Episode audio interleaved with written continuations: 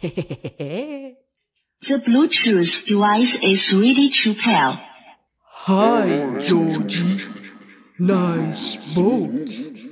Would you like a balloon? I'm not supposed to take stuff from strangers. My dad said so.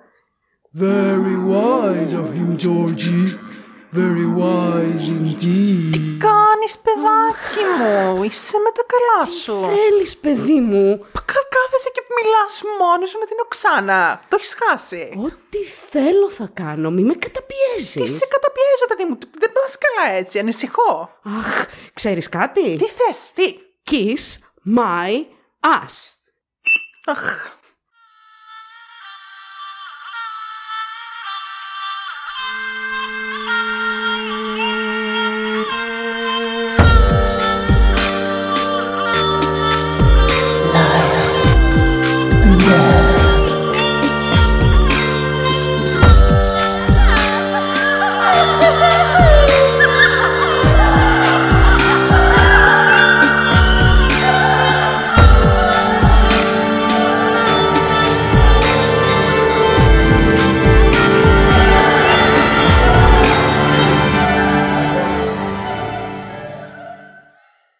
Αλόχα ψυχάκια. Hello. Είμαι η Έλενα. Είμαι η Ειρηνέλα. Καλώς ήρθατε στο Dumb and Dumber. Και όποιος δεν κατάλαβε το λογοπαίγνιο, Να φύγει όπως είναι. ένα podcast συνοδευτικό κουλουράκι για το τσάι σας. Ένα podcast το οποίο θα πίνουμε, θα καπνίζουμε και την αγάπη θα βρίζουμε.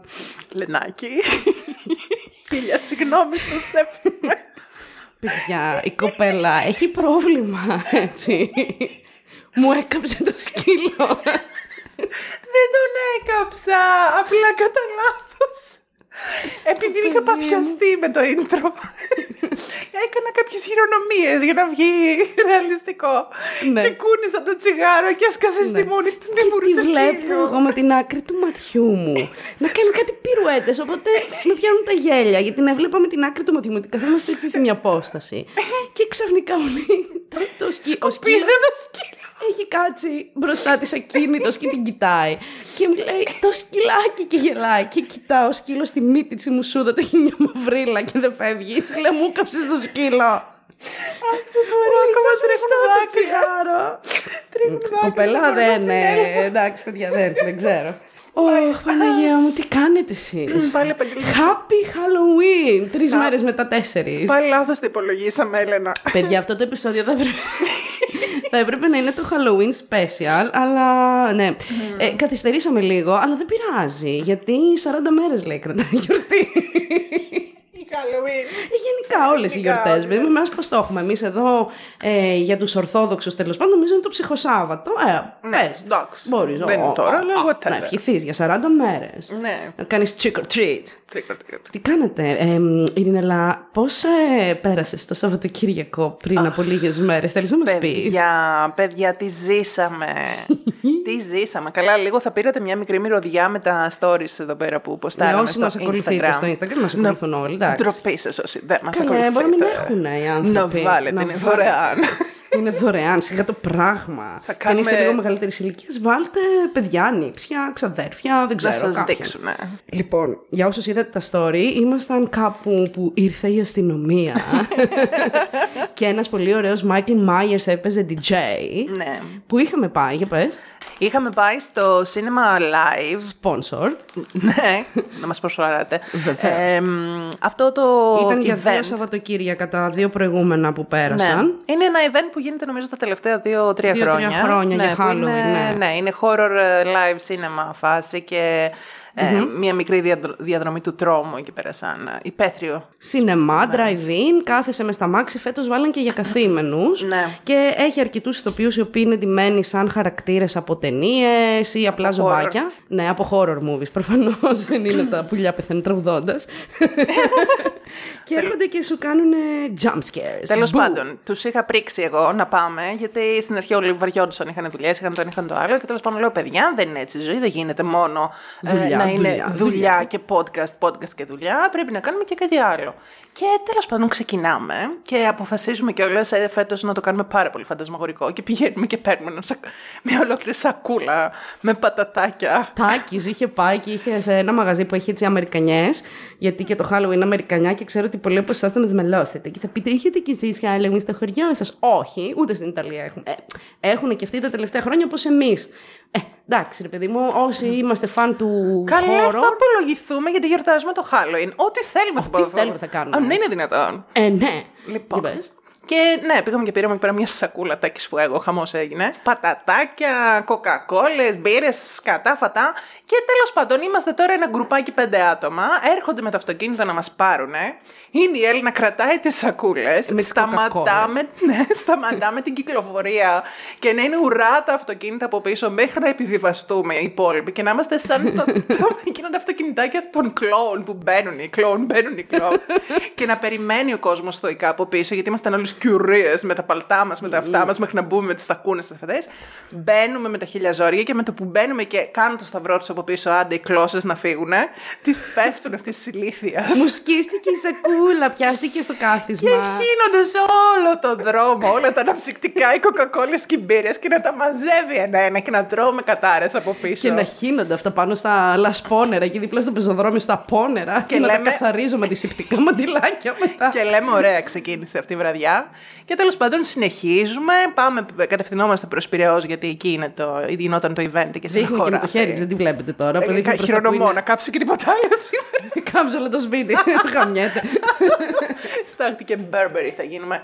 Και ε, περνάμε μέσα από επεισόδια, ρίχνανε μολότοφ, να φεύγουν Ναι. τα ματ, να, να είναι Πολύ η αναρχική ωραία. από εδώ, να έχει φωτιές. Ήρθε η αστυνομία. Να είναι η αδερφή μου να έχει ενθουσιαστεί να λέει Καλά, τι ωραία που περνάμε. Εγώ πάντα Η ήθελα να μπω αδερφή σε της. επεισόδια. Η οποία είχε κάνει τρία κοτσίδια στο κεφάλι της. Και λέμε με το που μπαίνουμε να κάτσουμε εδώ πίσω-πίσω, να έχουμε την ε, ανεξαρτησία μας, να είμαστε χαλαρά. Αλλά φεφ. Μέχρι να καθίσουμε και να τακτοποιηθούμε, έρχεται δίπλα μας και παρκάρει, παιδιά, στο drive-in, στο το σίνεμα. Ένα τεθωρακισμένο τζιπ. Όσο το Γιγάντιο. σπίτι μου. Κόστιζε και όσο το σπίτι σου, ναι, νομίζω. πραγματικά. Και ήταν μέσα κάτι πιτσιρικάδες τώρα. Ποιος ξέρει κάτι ζάμπλουτα πιτσιρίκια. Βεβαίως, πλούσιοι. σω από Ρωσία μιλούσαν ε, Ναι, πάντως δεν ξέρω, δεν- άλλη γλώσσα. κάπου Ήταν προς τα απαλού τα εκεί. παιδιά, ναι. Anyway. Ναι. Πανάκριβε το τζιπ εδώ μεταξύ να ανοίγουν οι πόρτες. Ξέρετε, και ήταν από αυτά που βγαίναν τα προβόλια και, προ... και Ναι. έριχναν κάτω την. ε, Στο... Audi. Sponsorship. Sponsorship. Ε, ναι, έριχναν τη μάρκα, ρε παιδί μου, το αυτοκινήτου με προβολής. Να είναι τα αμορτισέρ, Ναι, να, ανεβα... να ανεβαίνουν, να περπαραγωγάρα. κατεβαίνουν. Ναι, ήμασταν δυσμένα με το μεταχειρισμένο. Anyway. Έντροπη το αυτοκινητάκι μου. Και πάμε που λέτε, πάμε και στη χώρο διαδρομή. Ωραία, χαβαλέ, πιάνουμε κουβέντα και πέρα και με τους ηθοποιούς. Πολύ ωραία. Γυρνάμε μετά πίσω, γίνεται και το show. Κλεινόμαστε μες στα μάξι γιατί μετά σου κάνουν ντου Σου όλοι κάνουν αυτοί. εντού σε ύποπτο χρόνο μες στο σκοτάδι, ρε παιδί μου. Και έχουμε λοιπόν καθίσει εμείς τώρα πίσω-πίσω, που υποτίθεται ότι θα ήμασταν, ξέρεις, πιο απομονωμένες και χαλαρές, όλες μέσα στο αυτοκίνητο και ματσαλάμε καυτερά πατατάκια. Και anyway, οπότε λοιπόν, αφού βλέπουμε την ταινία, έπαιζε Φρέντι Κρούγκερ πάνω και είμαστε όλοι και ματσαλάμε πατατάκια και έρχονται και έχουν αρχίσει και μας τρομάζουν τώρα. Έρχονται Ναι, οι ναι, άλλοι ναι. μπου από εδώ, ου από εκεί, μπαίνουν σε αυτοκίνητα, τσιρίζει κόσμος, έρχονται από εκεί φαντασματάκια, τερατάκια και αυτά. Κάποια στιγμή γυρνάω και βλέπω δίπλα. Είχα ανοιχτό το παράθυρο, ξέρεις, για το χαβαλέ, ρε παιδί μου, για να έρχονται να μας τρομάζουν πιο πολύ. Και βλέπω κάποιες κινήσεις στο διπλανό αυτοκίνητο. Η κοπελίτσα είχε καβαλήσει το παλικάρι και κάτι γινόταν. Με αποτέλεσμα να έρχονται οι ηθοποιοί να μας κάνουν μπου και να λέω τι μπου. Δίπλα, κοίτα τι γίνεται. Και παιδιά να φεύγουν οι ηθοποιοί και να πηγαίνουν νομίζοντας ότι θα πάνε να τους τρομάξουν. Να κοιτάνε από το τζάμι, να τρομάζουν εκείνοι και να έρχονται να μας λένε Ρε παιδιά, τώρα σοβαρά, τι φάση παίζει διπλά; Βγήκαν από το ρόλο, οι ηθοποιοί. είχαν βγάλει και τους κολλητούς τους άλλους έναν δύο που είχαν να κρατάνε το φανάρι απ' έξω και ήταν οι Πω, άλλοι πω, μέσα. παιδιά. Και έρχονταν Εντάξει. οι ηθοποιοί όλοι και παίρνανε μάτι. Να τι γίνει. Τους κουνάγαν το αυτοκίνητο, τους κοπανάγαν. Παιδιά, αυτό, δεν τίποτα, αυτοί σταματάγαν με απόλυτοι. τίποτα. Ναι, ναι, ναι. Μα καλά εκεί ήρθαν και αυτά τα παιδιά. Δίπλα μας εντωμεταξύ, για όνομα του Θεού. Τι βίτσια είναι Τέλος αυτά πάντων. πια, είπαμε. Έτσι περάσαμε το Ναι, ναι. Σαββατοκύριακο. Έτσι έκλεισε η βραδιά. Έτσι έκλεισε η βραδιά, με λίγο σεξάκι. ναι, άλλων όν. ναι, άλλο ναι. 185 λεπτά μέσα ήδη. Εντάξει, κάναμε ένα μικρό story time. Ναι. Γιατί μετά δεν θα γελάμε καθόλου. Ναι. Ε, να πάμε λίγο στο, στην υπόθεση τι θα συζητήσουμε σήμερα. Πώς σας φάνηκε αυτό το καταπληκτικό intro με την Οξάνα; Δεν μας μας είπατε απαντήσουν. κανένα. Τριζόνια ακούγονται από Really, πίσω. true, true, true. Ε, Εγώ έχω να πω πριν ξεκινήσουμε ότι έχει μπροστά της τον τόμο Πάπυρος Λαρούς Μπριτάνικα. Έχει γράψει σημειώσεις για 8 επεισόδια. Είναι ενθουσιασμένη. Μου στέλνε παιδιά φωτογραφίες και μου έλεγε Έχω ένα άγχος. Κοίτα πώς φύγω έχω από το γράψει. σπίτι Και μου κλέψουν τις σημειώσεις μου. Μια φορά κάθισε και διάβασε τόσο σοβαρά και την έπιασε άγχος, παιδιά. Παιδιά, έχω κάνει έρευνα. Έχει κάνει σοβαρή Αλήθεια έρευνα. τώρα έχω κάνει έρευνα. Δεν σας λέω μαλακίες. Έχω γράψει τόμους και για αυτό το λόγο, αλλά και επειδή σας μισούμε λίγο κατά βάθος. Το επεισοδιάκι λοιπόν αυτό θα είναι σε δύο parts. Θα είναι το part 1 και το part 2. λοιπόν, γιατί για να το κάνουμε σωστά, επειδή οι πληροφορίες που βρήκα, γιατί ασχολήθηκα, είναι πάρα πολλές και για να μην πλατεάσουμε. Γιατί να, όλο και μια μαλακία θα πούμε καλή ώρα. Ναι. Ε, είπαμε να το χωρίσουμε σε δύο μέρη για να το κάνουμε σωστά, μην το κάνουμε τσατραπάτρα, ρε παιδί μου, σε μία ώρα, μία ώρα και όσο Ναι. είναι συνήθως. Και για να σας κρατήσουμε σε αγωνία και να σας εκβιάσουμε να ακούσετε και το επόμενο επεισόδιο. Θέλετε, δεν θέλετε. Ναι. Κανένας δεν θέλει, μόνο ο μπαμπάς μου. Λοιπόν, πάρα πολύ Λοιπόν, ωραία. παιδιά μου. Ε, ε, σήμερα Ε, παίζει μπάλα το Λενιό εδώ με τον τόμο του. Εγώ θα παρακολουθώ και θα θαυμάζω και θα συμμετέχω διακριτικά. Όχι, Ε, Σιγά, ποτέ. πότε Πάντα το θα λέω τη έκανες, γνώμη για να μου. το κάνεις και τώρα και να με διασύρεις και να με διαβάλεις. Λοιπόν, παιδιά, θα μιλήσουμε λοιπόν σήμερα. Ήρθε η ώρα μας, το έχετε ζητήσει πάρα πολλές φορές. Και επειδή σας λαμβάνουμε υπόψη, καθόλου δεν σας λαμβάνουμε, αλλά μερικές φορές μπορεί και να σας λάβουμε. Ομολογουμένως μας το έχετε ζητήσει πολλές φορές και ήρθε η ώρα. Κανονικά θα γινόταν Halloween special, αλλά δεν γαμιέται. Ναι, θα μιλήσουμε για τον John Wayne. Gacy. Έτσι, It's παιδιά. time. Εμένα είναι ο αγαπημένος μου για πάρα πολλούς λόγους. Καταρχήν να σας πω ότι εγώ φοβάμαι πάρα πολύ τους κλόουν. Ε, από όταν ήμουν πιτσιρίκι δεν ξέρω αν έπαιξε ρόλο το ότι είχα ένα θέμα με το... Είχα πάθει ρίξει την πάνω, το έχω ξαναπεί. να πει.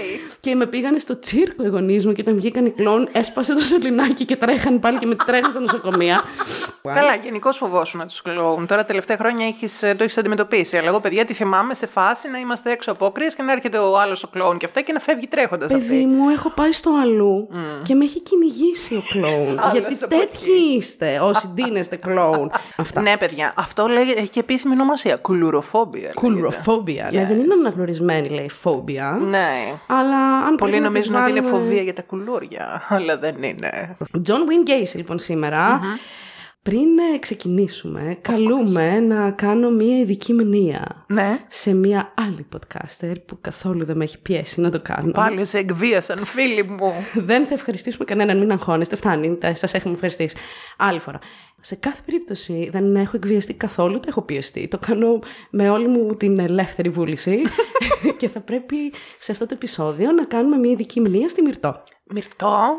Μυρτό. Τι να πω, ε, να σου στήσουμε δριάντα θες, τι θέλεις να σου πω, ότι είναι αφιερωμένο αυτό το επεισόδιο στη Μυρτό με όλη μου την ελεύθερη βούληση χωρίς καμία καταπίεση. Και έτσι αυθόρμητα. Το έχει κάνει και η Μυρτό τον Γκέισι, να πάτε να τον ακούσετε από αυτήν και όχι από εμάς.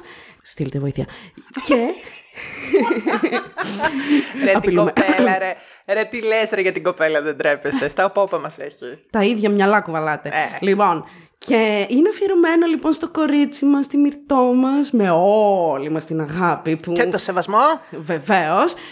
Ε, τάπα. Λοιπόν, παράπονο δεν έχεις, αυτό ήταν, τέλος. Κάνεις Όλο και κάτι ένα ευλογεί, γιατί τέτοια είναι. πακέτο να, να φτιάξεις για να την εξευμενήσει και ένα πακέτο αυτά τα ωραία τα δωράκια με τα Με το Jack in σαπουνάκια. the Box. Α, Όχι, Χριστιανά. πετάγει το κλόουν. Όχι, παιδί μου, ένα ωραίο σαπουνάκι από τον body shop. Τι- Θα τι τις να πάρουμε στείλεις και στην κοπέλα. δώρο. Ναι, Για πώς τα ποιο έχεις κάνει. λόγο; Την έχεις ταράξει τη γυναίκα. Επειδή βγαίνουμε μαζί τις Τετάρτες, όλο αυτό, Χριστός και Μας Παναγία. έχει ταράξει τη μητρό. Αυτή φταίει η μητρό. Λοιπόν, ξεκινάμε Τέτοια κάνει, επιτέλου. ρίξε λάδι στη φωτιά, μας καβαλείς τελείως.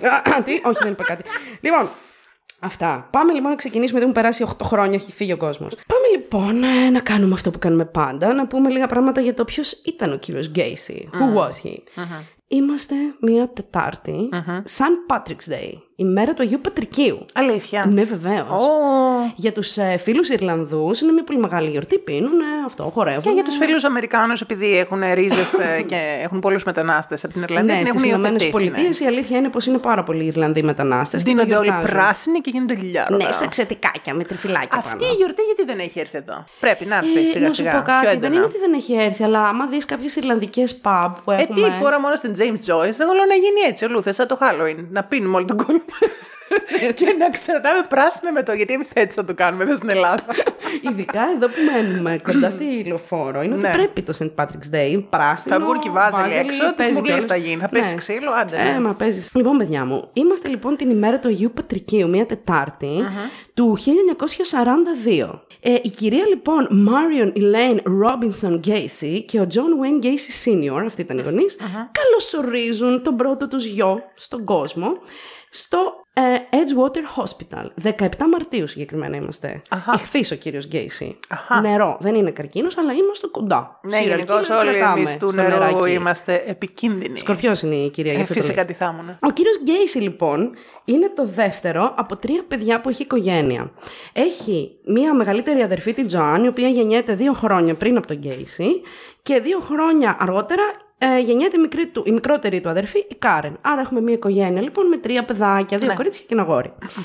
Ε, όλα τα παιδιά στην οικογένεια μεγαλώνουν ε, καθολικά και φοιτούν σε καθολικά σχολεία και ζουν στο Chicago. Oh my god. Στη βόρεια πλευρά συγκεκριμένα. Όπως ανεβαίνει το λεωφορείο. Ναι.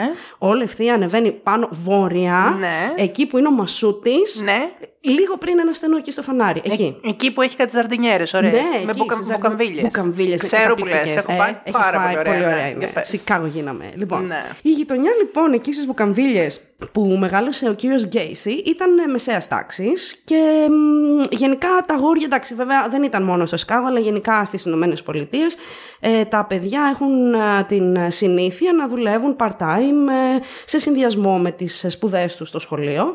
Το ίδιο έκανε λοιπόν και ο κύριος ε, Γκέισι εδώ. Σε ηλικία δηλαδή εννοείς πιτσιρικάκια που βγάζουν το χαρτζηλίκι τους; Ναι, μωρέ, έκανε διάφορες έτσι δουλίτσες μερικής απασχόλησης και μάλιστα ήταν και μέλος ενεργός στους προσκόπους. Α, οκ.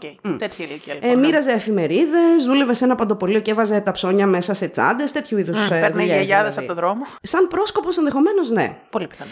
Βέβαια, στον Τζον, τον Γκέισι, τον Junior, γιατί είχε και τον, Τον- μπαμπά του το γιο, Senior. ναι, ναι, Τους άρεσε πολύ ο John Wayne ο ηθοποιός, γι' αυτό είχαν δώσει λέει, αυτό το όνομα και στον μπαμπά. Ο Γκέισι όμως, ο Junior, ο Τζον, Ναι. του άρεσε πάρα πολύ να κάνει δουλειές με τη μαμά του. Ναι. Όπως για παράδειγμα, ρε παιδί μου, να ασχολούνται με δουλειές στον κήπο, ξέρεις, να κάνουν δουλίτσες παρέα με τη μαμά που ήταν στο σπίτι. Ήταν, δηλαδή, Ναι. η, η μαμά δεν εργαζόταν, δούλευε στο σπίτι, ήταν στο σπίτι, έκανε δουλειές σπιτιού. Ναι. Αυτό λοιπόν εξόργιζε πάρα πάρα πολύ τον μπαμπα του Γκέισι και του έλεγε ότι είναι mama's boy, ότι είναι μαμάκια δηλαδή, ότι δεν είναι καθόλου άντρας, ότι αυτά τα πράγματα δεν είναι για αγόρια, ότι είναι πολύ θηλυπρεπής και τι πράγματα είναι αυτά. Γενικά η σχέση του Γκέισι με τον πατέρα του ήταν πάρα πάρα πολύ προβληματική. Αλλά και ο πατέρας του, σαν άνθρωπος, δεν ήταν καθόλου εύκολος. Μιλάμε για έναν άνθρωπο ε, αλκοολικό. Μιλάμε ότι έπινε πάρα πολύ ο συγκεκριμένος κύριος. Εφάρμοζε πολύ αυστηρό πατριαρχικό μοντέλο στο σπίτι και στην οικογένειά του. Και όταν επέστρεφε από τη δουλειά του, τον έτρεμαν όλοι, παιδιά. Με το που γυρνούσε εκείνος, κατέβαινε τώρα στο υπόγειο ή καθόταν δεν ξέρω πού και έπινε. Ναι, είχε όλο φτιάξει το απόγευμα. το, το υπόγειο, ήταν το man cave του. Ήταν Ναι, ο το χώρος man cave. ιερό για τον μπαμπά του. Είχε πει και ο ίδιος ο Γκέισι. Ήταν ένας χώρος man cave, ήταν ένας χώρος τέλος πάντων που του άρεσε να ράζει και ήταν έτσι διακοσμένο. Man cave λένε οι άντρες στην Αμερική τέλος πάντων. Εξηγεί τι είναι το man cave. Υπάρχει και Google. Έλεος Έλενα. Σταμάτα να με υπονομεύεις. Μμμ. Λοιπόν, έπινε λοιπόν στο man cave του όλο το απόγευμα και στο δείπνο κάθονταν όλοι να φάνε τρομοκρατημένοι για το πότε θα ξεσπάσει. Παναγία. μου. Ναι, δηλαδή φαντάζομαι τώρα να κάθονται όλοι γύρω από το τραπέζι, Ναι, τρία μάλιστα. παιδιά και δύο γονείς, πέντε άνθρωποι δηλαδή, και να τρέμουν όλοι τον μπαμπά πότε θα ξεσπάσει, πότε θα βρει κάτι να πει και να γίνει χαμός. Ε, σε, συνήθως λοιπόν ε, ξεσπούσε στον Τζον, τον, Ναι. α, τον γιο του, και τον έλεγε ανίκανο, τον έλεγε τιποτένιο, ότι είναι θηλυπρεπής, ότι δεν είναι άντρας, ότι δεν είναι ικανός για τίποτα. Ε, τον προσέβαλε τέλος πάντων και τον, Τον μείωνε. υποτιμούσε συνεχώς. Μμ. Και νομίζω κιόλας ε, ότι άσχετα τώρα με την προσωπικότητα του παιδιού πώς ήταν, ε, ήταν και φιλάσθενο παιδί. Δηλαδή ο Ναι, ήταν, Γκέισι ήταν. είχε περάσει πολλά θεματάκια υγείας, έτσι δεν είναι, είχε ένα θέμα με την καρδούλα του, το οποίο Και δεν σαν τον... ε, μικρός, θα τα πούμε αυτά, αλλά και αργότερα. Είχε ταλαι- ταλαιπωρούνταν Ναι. γενικά με θέματα υγείας. Οπότε γι' αυτό δεν μπορούσε να είναι και τόσο πολύ αθλητικό παιδί, όπως ενδεχομένως να είχε προσδοκίσει ο μπαμπάς του να πηγαίνει να Ακριβώς. παίζει με τα άλλα αγόρια. Ακριβώς. Χρειαζόταν να είναι πολλές ώρες στο σπίτι, γιατί πραγματικά δεν μπορούσε σωματικά το παιδάκι, έτσι. Υπάρχει λοιπόν εδώ μία θεωρία. Ε, η αδερφή του, η Κέι, λέει, τη μικρότερη δηλαδή, δίνει Ναι. κάποια στιγμή το 2010 μία συνέντευξη στην Όπρα. Μιλάει λοιπόν κάποια στιγμή την- στην Όπρα και λέει πως η μαμά τους τους είχε εκμυστηρευτεί ότι κάποιο μέλος της οικογένειας, και δεν εννοώ τον πατέρα, εννοώ ίσως κάποιο θείο, κάποιον εκτός τέλος πάντων από το. ε, δεν ήταν ο μπαμπάς προφανώς, Ναι. κάποιος άλλος.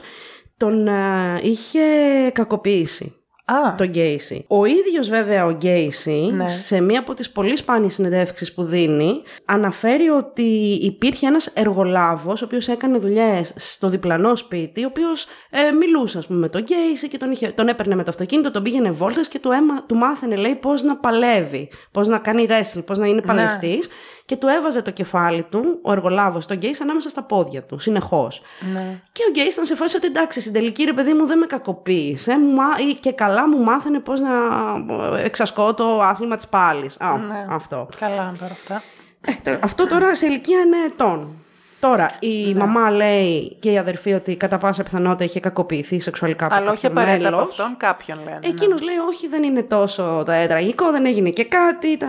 Αυτό. Ναι. Εντάξει. Ε, όταν ήταν περίπου 10 ετών, είχε πάρει παράμερα μία συμμαθήτριά του μαζί με ένα συμμαθητή του και λέγεται ότι την είχαν ψηλοπαρενοχλήσει την Ναι. κοπέλα σεξουαλικά.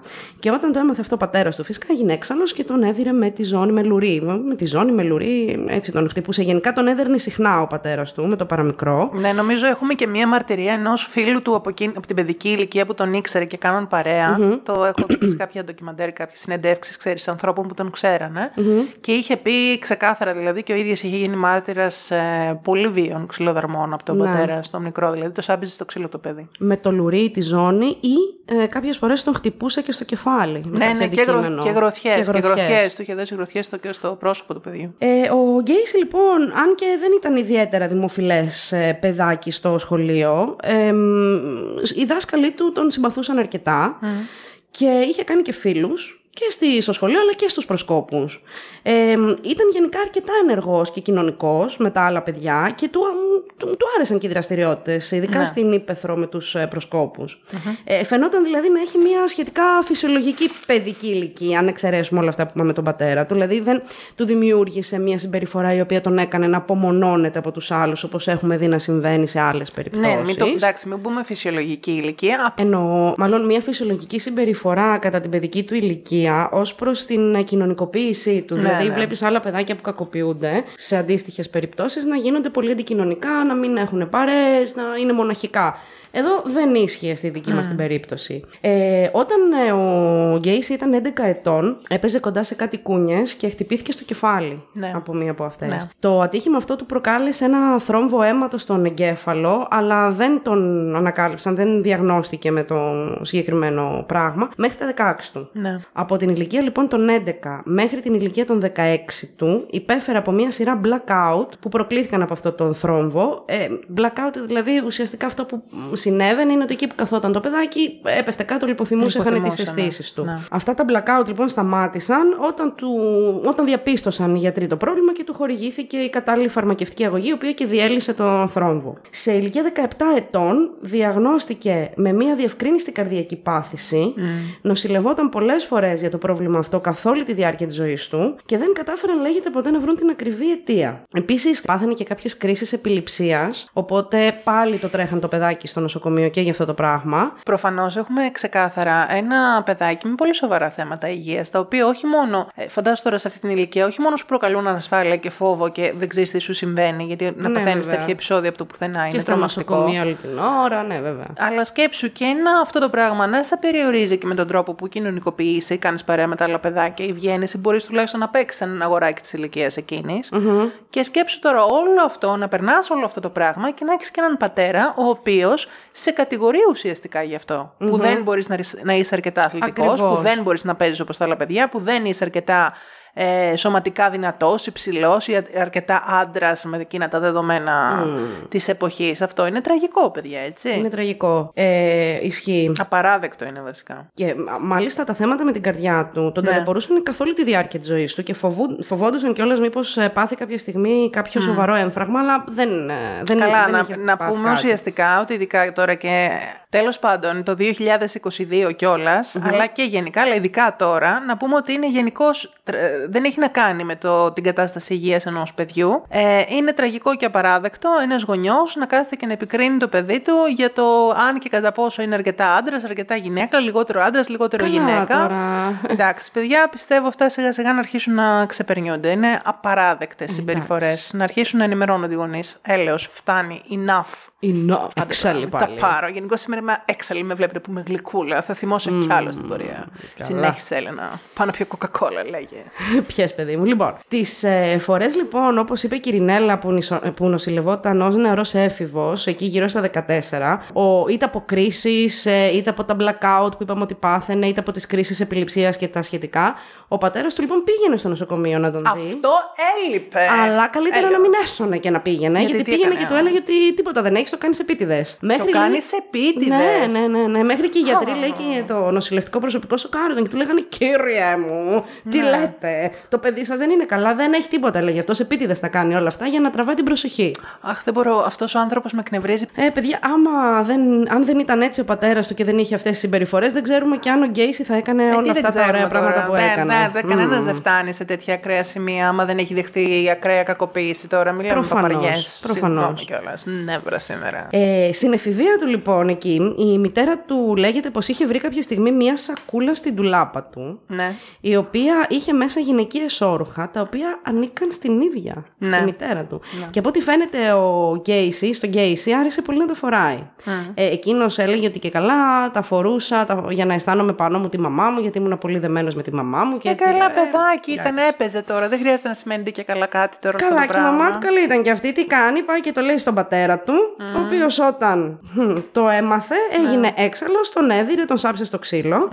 Και μ, μάλιστα πάνω σε αυτό λέγεται κιόλας ότι σε έναν συμμαθητή του κατά την εφηβική ηλικία, ο Γκέι, είχε εκμυστηρευτεί ότι αναρωτιέται, λέει, πώς θα ήταν αν ήταν γυναίκα και είχε γυναικείο σώμα. Ναι. Το κρατάμε κι αυτό. Τι να κρατήσεις, ρε παιδί μου, να σου πω κάτι. Είναι όλα τα θέματα αυτά τα οποία έχουν να κάνουν με τη σεξουαλικότητα του ανθρώπου, που σου ξυπνάνε κάποια στιγμή, ιδίως όταν είσαι στην εφηβεία, αλλά και πιο νωρίς. Πολλά άτομα, ας πούμε, έχουν είτε με τη σεξουαλικότητα, είτε με την ταυτότητα φύλου. Χίλια δύο το ανακαλύπτει και πιο νωρίς ή και αργότερα. Δεν έχει σημασία και αργότερα μέσα στη ζωή σου. Πάλι δεν έχει σημασία. Ο καθένας όπως νιώθει. Αλλά τι να πεις και τι να κρίνεις και τι να συμπεράνεις τώρα για ένα παιδί, και όχι μόνο για τον Γκέισι και για άλλες υποθέσεις που έχουμε μιλήσει τώρα, έτσι.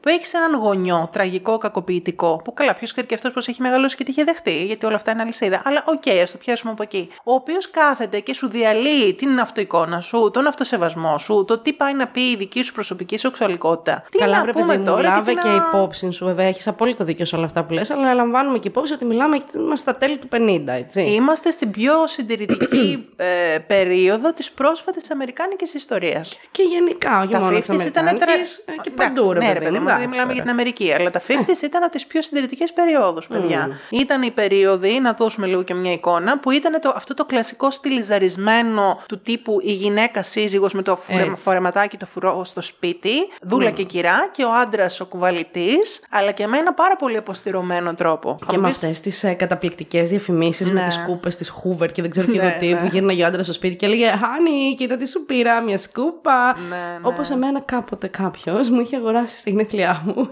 δώρο μια ζυγαριά. Δεν θέλω να το σχολιάσω. Σοβαρά μιλάς. Ήτανε, ήτανε φίλος ή ήτανε. Όχι. Α, συγγνώμη, σου πήρε. Εγκομενική φάση σου πήραν το ρούζι Ναι. Καλά, εντάξει, και εμένα μου έχουν πει ευχαριστώ. Μετά από σ' αγαπώ, είναι αγχώνεσαι.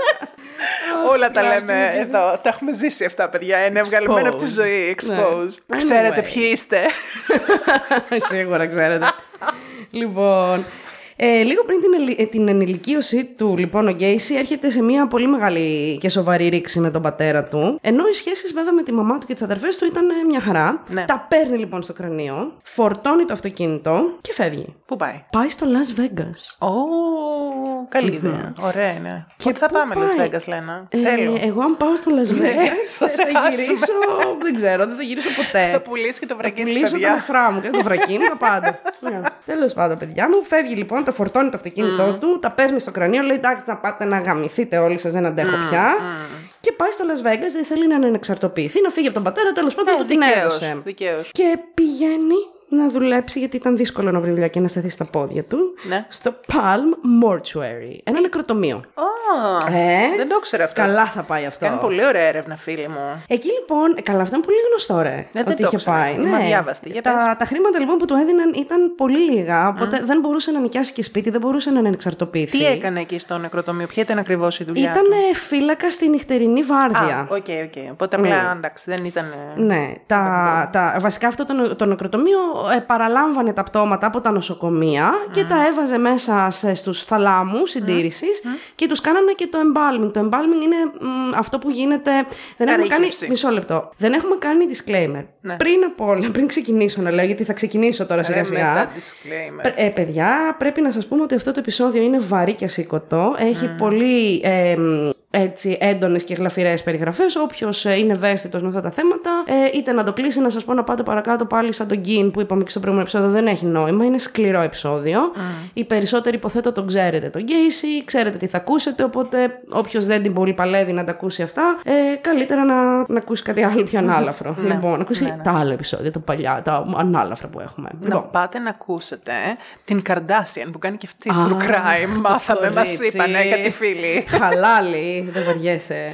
Για πες. Λοιπόν, το embalming λοιπόν, τι είναι; Το embalming είναι όταν ένας ε, άνθρωπος ε, φεύγει από τη ζωή και πριν... Καλά το είπατε, ρήχευση. Δεν είναι ακριβώς τα ρίχευση. Εντάξει, δεν τον παίρνουν να σε Δεν κάνουν του- σαν το δεν σου ζωάκι βγάζουν να τα είσαι ζωτικά μαχά με το όργανα, τέτοιο. Αλλά σου κάνουν μια διαδικασία έτσι ώστε να είσαι κάπως ευπρεπής ε, στις ε, φάσεις που ανοίγει το φέρετρο, επειδή και στην Αμερική έχουν πολλές κηδείες που είναι open casket, με ανοιχτό φέρετρο δηλαδή. Εντάξει, σου στραγγίζουν όλα Σου τα σωματικά στραγγίζουν υγρά τα και σου υγρά. ρίχνουν μέσα με τρόμπα μετά ένα ειδικό υγρό τα ηρίχευση μέσα στις φλέβες. Μμμ, ε, σου κλείνουν τα Διατήρηση. ματάκια γιατί κατά, τα μάτια ανοίγουν στους ανθρώπους που Σου είναι ράβουν νεκροί. το στοματάκι. Όλα Καλά, αυτά τα αυτά. κάνουν και οι δικοί μας. Ναι, εντάξει. Προετοιμασία Ωραία. είναι πριν το.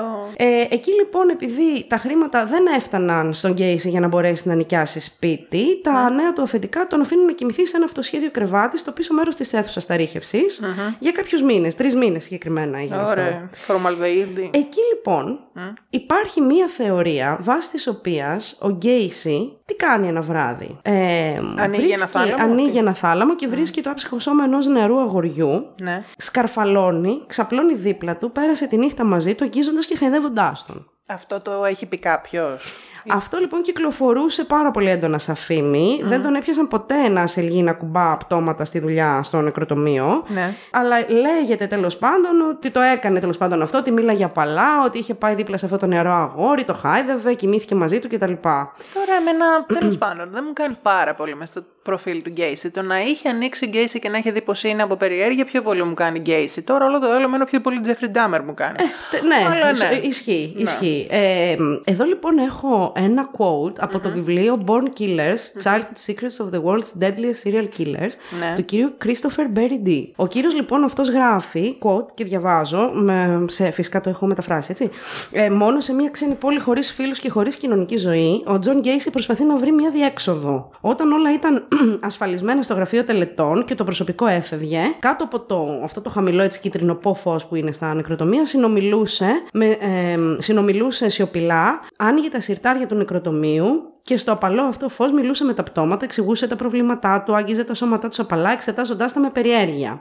Πολλά χρόνια αργότερα, λέει ο κύριος τώρα, έτσι από το Δεν το- βιβλίο. Δεν ξέρω. Δεν... Πολλά χρόνια αργότερα, όταν τον ρώτησαν σε αυτή την ε, συνέντευξη που είχε δώσει, ε, διέψευσε ο ίδιος ο Γκέισι όλες τις φήμες αυτές, γέλαγε κιόλας Ναι. και έλεγε ότι ρε παιδιά είναι δυνατόν. Εγώ απλά έμενα εκεί, οκ, ναι, δεν είχα λεφτά. Έμενα στο νεκροτομείο, αλλά δεν κοιμήθηκα ποτέ με κανένα πτώμα, ούτε, είχα- ούτε καν λέει είχα πτώ- ε, πρόσβαση στο θάλαμο ταρίχευσης. Ναι. Και προσθέτει εκεί και μια, ένα πολύ ωραίο quote ε, και λέει: Οι νεκροί δεν σε ενοχλούν, πρέπει να ανησυχούμε για τους ζωντανούς. Τείνω να πιστέψω τον Γκέισι, παιδιά. Συγγνώμη. Ναι. Είμαι με τον Γκέισι σε αυτό. Ο συγγραφέας σε κάθε περίπτωση, ο Christopher Berry όπως είπαμε, συνεχίζει όμως το βιβλίο του και λέει ότι ο διευθυντής τον υποψιάστηκε αρκετές φορές και μάλιστα είχε καλέσει και την αστυνομία, αλλά δεν κατάφερε ποτέ να τον πιάσει στα πράσα και δεν υπήρξαν αποδείξεις για τις εν λόγω πράξεις. Δεν πάει καλά λοιπόν η φάση στο Las Vegas, δεν έχει νόημα να συνεχίσει να ζει έτσι, φυτοζωούσε και αποφασίζει να επιστρέψει ταξιδέψει στο Σικάγο. Δεν έχει καν χρήματα για το ειστήριό του. Αχα, τόσο χάλια. Ναι, τόσο χάλια. Μαζεύει χρήματα τέλος πάντων για να, να αγοράσει ένα εισιτήριο και μιλάει με, τους, με τη μαμά του και τις αδερφές τους και λέει: Θα γυρίσω στο σπίτι. Δεν γίνεται.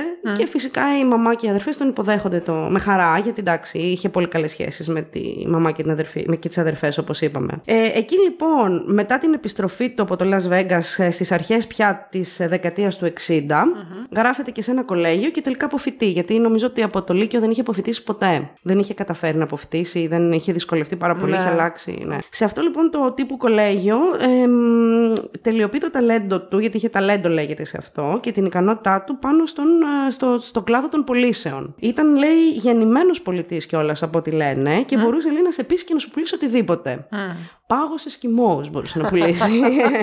Κατά τη διάρκεια τώρα αυτής της περίοδου η υγεία του αλλάζει πάλι προς το χειρότερο. Ε, αρχίζει να παίρνει βάρος ε, και να αντιμετωπίζει αρκετά προβλήματα πάλι με την καρδιά του. Αυτό που λέγαμε ότι θα τον βασανίζει. Νοσηλεύεται νομίζω κιόλας πάλι για το πρόβλημα με την καρδιά και για έναν τραυματισμό σε σπονδυλική στήλη. Από το Δεν τον οποίο ήθελε με υπέφερε. τίποτα. Όχι. Ε, θα τον ταλαιπωρήσουν, είπαμε αυτά, για το υπόλοιπο της ζωής του έτσι κι αλλιώς. Παρ' όλα αυτά όμως, συνεχίζει να είναι πάρα πολύ κοινωνικός και πολύ δραστήριος. Συμμετείχε σε διάφορους οργανισμού που ε, εξυπηρετούσαν, ας πούμε, την κοινότητα, όπως το Cheer Rock Club, στο οποίο ήταν πρόεδρος, το Καθολικό Διασυλλογικό Συμβούλιο, όπου ήταν μέλος του Διοικητικού Συμβουλίου, την Πολιτική Άμυνα για το Illinois, την Πολιτική Άμυνα του Σικάγο, όπου επίσης ήταν διοικητικός στέλεχος, την Holy Name Society, όπου επίσης ήταν διοικητικός στέλεχος, και το πιο βασικό, ε, στο, η πιο βασική οργάνωση στην οποία ήταν μέλος ήταν οι JACES. JACES ε, είναι το United States Junior Chamber. Είναι ας πούμε σαν ένα ε, τύπου επιμελητήριο για τις πολύ μικρές επιχειρήσεις, μια, μια μη κερδοσκοπική οργάνωση στην οποία συμμετέχουν νέοι άνδρες και γυναίκες από 18 μέχρι 40 και συζητάνε τέλος πάντων ε, προσπαθώντας να βρουν τρόπους να βελτιώσουν την κοινότητα και την κερδοφορία των μικρών επιχειρήσεων και το πώς μπορούν να ξεκινήσουν κάτι δικό τους. Βλέπουμε- Και εκεί ο Γκέισι αφιέρωσε πάρα πολύ χρόνο. Μμμ, πες Βλέπουμε ήδη από πολύ νωρίς λοιπόν έναν άνθρωπο ο οποίος έχει πολύ μεγάλη ανάγκη. Γιατί εντάξει, σε τόσα πράγματα δεν συμμετέχει από την καλή σου την καρδιά, αν είναι δυνατόν τώρα. Έχει πάρα πολύ μεγάλη ανάγκη και να ε, αποκτά ίσως τίτλους, κάποια μορφή εξουσίας ε, και φυσικά κάπως να γίνεται γνωστός μέσα στην κοινότητα, μέσα στους, ε, στους κύκλους τους οποίους κινείται. Ναι, έχει πάρα πολύ ανάγκη την αναγνωρισιμότητα και μάλιστα εκεί στους JCs που αφιερώνει και τον περισσότερο χρόνο γίνεται ε, αντιπρόεδρος και παίρνει αμ- πολύ σύντομα και τον τίτλο άνθρωπος της χρονιάς. Μμ. Τον ε, Σεπτέμβριο λοιπόν του 64 ο Γκέισι τώρα εργάζεται σαν ε, διευθυντής τέλος πάντων, να μπορούμε, σαν manager σε ένα κατάστημα πώλησης παπουτσιών και εκεί γνωρίζει μία συνάδελφό του, την Μέρλιν Μάιερ, την οποία την ερωτεύονται και παντρεύονται. Τσακμπάμ. Ο Νομίζω ήταν 20 κάτι τότε, Ναι, ναι, είπες κάτι. σχετικά, ναι. Ο πατέρας λοιπόν της Μέρλιν, ο κύριος Fred Myers, εμ, τους ε, δωρίζει μία σειρά από τρία franchise εστιατόρια Kentucky Fried Chicken. Καλέ, τι ωραία πρίκα ήταν αυτή. KFC. Και εγώ θέλω. Να πάρεις πρίκα και η ευσύ εστιατόρια. Τύπου. Ναι, τρία κιόλας. Τι λέει ρε φίλε, αυτά Στο είναι πρίκες. Waterloo της Iowa. Πίνασα τώρα, αλλά δεν κάνουμε, κάνουμε δίαιτα. Έλα τώρα Συνέχισε, KFC. KFC ιδίες, ναι. Trash. Ναι. Στο Waterloo λοιπόν της Άιωβα, γι' αυτό και εμ, μόλις παντρεύεται ο Γκέισι και η Μέρλιν, μετακομίζουν πλέον στην Άιωβα και ξεκινάνε να, ξεκινάει ο Γκέισι να αναλάβει τα συγκεκριμένα καταστήματα. Μμ. Τον συμπαθούσαν δηλαδή τα πεθερικά του, έτσι. Αυτό βλέπουμε, νομίζω. Ναι, Τον ναι, εκτιμούσαν. ο- Έχει ο πεθερός εκτίμηση. του, ναι, ναι. Και η ζωή εκεί φαινόταν να κυλά στην Άιωβα, στο Waterloo της Άιωβα. Πολύ όμορφα, ζούσαν το American Dream και όλα πήγαιναν πάρα πάρα πολύ ωραία. Ήταν γενικώς μια οικογένεια, παιδιά, τυπική αμερικάνικη οικογένεια της φρυγανιάς. Αυτό που ξυπνάνε το πρωί και φτιάχνουν Cornflakes ε, cornflakes. family λέγεται, ναι. Στην Ελλάδα, γιατί Λέγεται της ορίστε, φρυγανιάς. της φρυγανιάς, Όχι. λέγεται. Ε, εκεί λοιπόν ο Γκέισι ξεκινάει και γίνεται απίστευτα. Καλά, είχε, ήταν και από πριν, αλλά πλέον είναι full workaholic, τε, τρελαμένος με τη δουλειά του. Δουλεύει 12 και 14 ώρες τη μέρα και ε, γενικά είναι εκεί πέρα αφοσιωμένος στη δουλειά του και κυρίως εκεί και στη γυναίκα του, αλλά κυρίως με τη δουλειά. Στο υπόγειο του σπιτιού βέβαια, τουρούμ, ανοίγουν ένα, κλα- ανοίγει ένα κλαμπ, έτσι το ονόμαζε, Κλαμπ. club, ναι, στο οποίο μαζεύει κυρίως ε, τους, ε, μ, όχι κυρίως, αποκλειστικά τους νεαρούς άντρες εργαζόμενους για να παίζουν μπιλιάρδο, να καπνίζουν Καλά, και όχι να πίνουν κλαμπ αλκοόλ. όταν λες εννοείς την έννοια της λέσχης, όχι γιατί άνοιξε Εκείνος κλαμπ ήδη. τον- Λέσχη βρε παιδί μου, αλλά εκείνος το ονομάζει κλαμπ. Άνοιξε το Ε, Λόχαν. Στα αγγλικά λέγεται κλαμπ η λέσχη. Ναι, αλλά μεταφράζω για να φύγουν και οι Για φήμες όνομα. από το άτομό μου. Club. Περιμένουμε εμείς λοιπόν, εδώ. ανοίγει πόρτα. μια λέσχη Έτσι, στην μπράβο. οποία. Εντάξει, εκείνο καταρχάς να πούμε ότι στα KFC, ρε παιδί μου, στα καταστήματά του, εμ, είχε προσλάβει άντρες και γυναίκες. Δεν ήταν σαν κάποιον άλλο που έκανε το ίδιο. Ποιον ανανοούμε; Στο πρώτο επεισόδιο είχαμε πει ότι ο Κορλ, ότι ο Dean Κορλ είχε κάνει ακριβώς το ίδιο. Το οποίο ε, ο, ο Γκέισι το, του άρεσε πάρα πολύ η όλη φάση και γούσταρε πάρα πολύ και έκανε το ίδιο πράγμα. Μόνο που ο Κορλ στην επιχείρηση με τα ζαχαρωτά που είχε, προσ, είχε προσλάβει και απασχολούσε μόνο νεαρούς άντρες. Ενώ ο Γκέισι δεν έκανε τέτοιο discrimination, είχε γυναίκες και άντρες, αλλά στη λέσχη βέβαια ε, καλούσε Καλά, μόνο θα αγόρια. καλούσε μωρές στα 50-60, θα καλούσε κοπέλες. Τώρα τι εντάξει, όχι. μα ήταν παντρεμένος τώρα. Αυτά ήταν frowned upon τότε. Αν είναι δυνατόν, ούτε σήμερα. Οκ. Εντάξει τώρα. Αχ, έπαιζαν μπιλιάρδο, κάπνιζαν και φυσικά τους έδινε αλκοόλ, παρόλο που κάποιοι μπορεί να μην ήταν 21 ακόμα, που είναι επιτρεπτή ηλικία στην Αμερική. Τους έκανε μάλιστα αστεία σεξουαλικού περιεχομένου και έκοβε και όλες τις αντιδράσεις τους. Με κάποιους το πήγαινε και ένα βήμα παραπάνω, ίσως φλέρταρε και λίγο. Και αν δεν ανταποκρίνονταν στα αστεία και στις κινήσεις που έκανε, τα οποία φυσικά ήταν όλα ομοφυλοφιλικού περιεχομένου, όπως καταλαβαίνετε, τους έλεγε ότι έλα μωρέ τώρα, απλά κα- κάνω και εγώ τους αντιπαθώ τους ομοφυλόφιλους, τους θεωρώ ανώμαλους και βρωμιάριδες. Απλά θέλω να δω. Εσύ πώς αντιδράσεις, ρε παιδί μου, σε αυτό που σου λέω; Είχα δει σε μια συνέντευξη και μαλιστα ε, συνέντευξη παραλίγο θύματος του Γκέισι και μάλιστα, Μάλιστα. λίγο έτσι μετάραξε κιόλας που το είδα. Περιέγραφε ένας κύριος ο οποίος επιβίωσε τις όλες κατάστασεις, δεν ήταν ακόμα δηλαδή πριν αρχίσει αυτός και να σκοτώνει κόσμο. Ε, είχε περιγράψει λοιπόν, δεν ξεχνάω το όνομα παιδιά, συγγνώμη, ένα σκηνικό που είχε καλέσει πάλι εκεί πέρα κάτω στο, στο υπόγειο, είχε και ένα μπαράκι εκεί και τα μπιλιάρδα Ναι, και τα ναι, σχετικά. είχε και Είχε- μπαράκι. ναι, είχε καλέσει παρεούλα και παίζαν όλοι μπιλιάρδο. Ε, σε κάποια φάση τώρα δεν θυμάμαι πώς και τι, ε, αποφασίζουν οι υπόλοιποι να φύγουν, η παρέα. Και αυτός ο, ο συγκεκριμένος που περιέγραφε την ιστορία λέει ότι δεν ήθελα εγώ να μείνω στο Γκέισι, αλλά δεν είχα και τρόπο να γυρίσω. Είχε πάει αργά και μου λέει: Άμα θες, μην εδώ, ρε παιδί μου, να ράξουμε. Ναι, κλασικά, Μένεις ναι. σε μένα και αύριο το πρωί σε πετάω πίσω στο σπίτι σου εκεί που είναι. Πού να φανταστεί και το παιδί, ήταν πιτσερίκο αυτός πιο μικρός. Και ήταν νομίζω 15-16, ήταν ναι, μικρούλες ναι, τότε. ναι, ναι, ναι. Είναι Και- τα παιδιά που λέγαμε ότι δουλεύουν part-time σε συνδυασμό με το σχολείο, με τις σπουδές Ναι, ναι, ναι, ναι, ναι, ήταν πιτσιρικά, μικρός. Και περιγράφει τώρα σκηνικό ο άνθρωπος και λέει ότι αφού φύγανε οι υπόλοιποι φίλοι του και μένει με τον Γκέισι, συνεχίζαν να παίζουν μπιλιάρδο, πίνανε εκεί πέρα μπύρες και σε κάποια φάση λοιπόν ο Γκέισι, όπως είπες, με, μεταξύ σοβαρού και αστείου, του λέει: Θες να βάλουμε ένα στοίχημα, να παίξουμε με λεφτά; Ε, και μετά από τα λεφτά γυρνάει και του λέει, ο- γιατί ο τυπάκος αυτός ο πιτσιρικάς ήταν καλός στο μπιλιάρδο και κέρδιζε. Και γυρνάει και του λέει ο Γκέισι, να σου πω, θες να ανεβάσουμε λίγο το, το στοίχημα. πύχη, ναι. Το πύχη. Και λέει αυτός δηλαδή τι, αν μου λέει κερδίσεις εσύ θα σε αφήσω να μου κάνεις κάτι σεξουαλικό. Αν κερδίσω εγώ θα σου κάνω εγώ κάτι σεξουαλικό. Και ο μικρός τα χάνει, νιώθει άβολα και του λέει φίλε δεν γουστάρω εγώ κάτι τέτοιο, δεν θέλω ξέρεις. No, Ναι. no. Χαχαχά, το κάνει ξέρεις πλάκα ο γκέις, έλα τώρα Κλασικά, πλάκα σου ναι. κάνω, ναι, έλα πως κάνεις έτσι, πλακίτσα έκανα να σε τεστάρω. Συνεχίζουν και παίζουν, πίνει ο άλλος ε, μπύρες και σε κάποια στιγμή ο Γκέισι του λέει, θέλεις λέει να σου βάλω να δούμε πορνό; Ε, και μ, λέει ο άλλος, και και κόλωσε λίγο.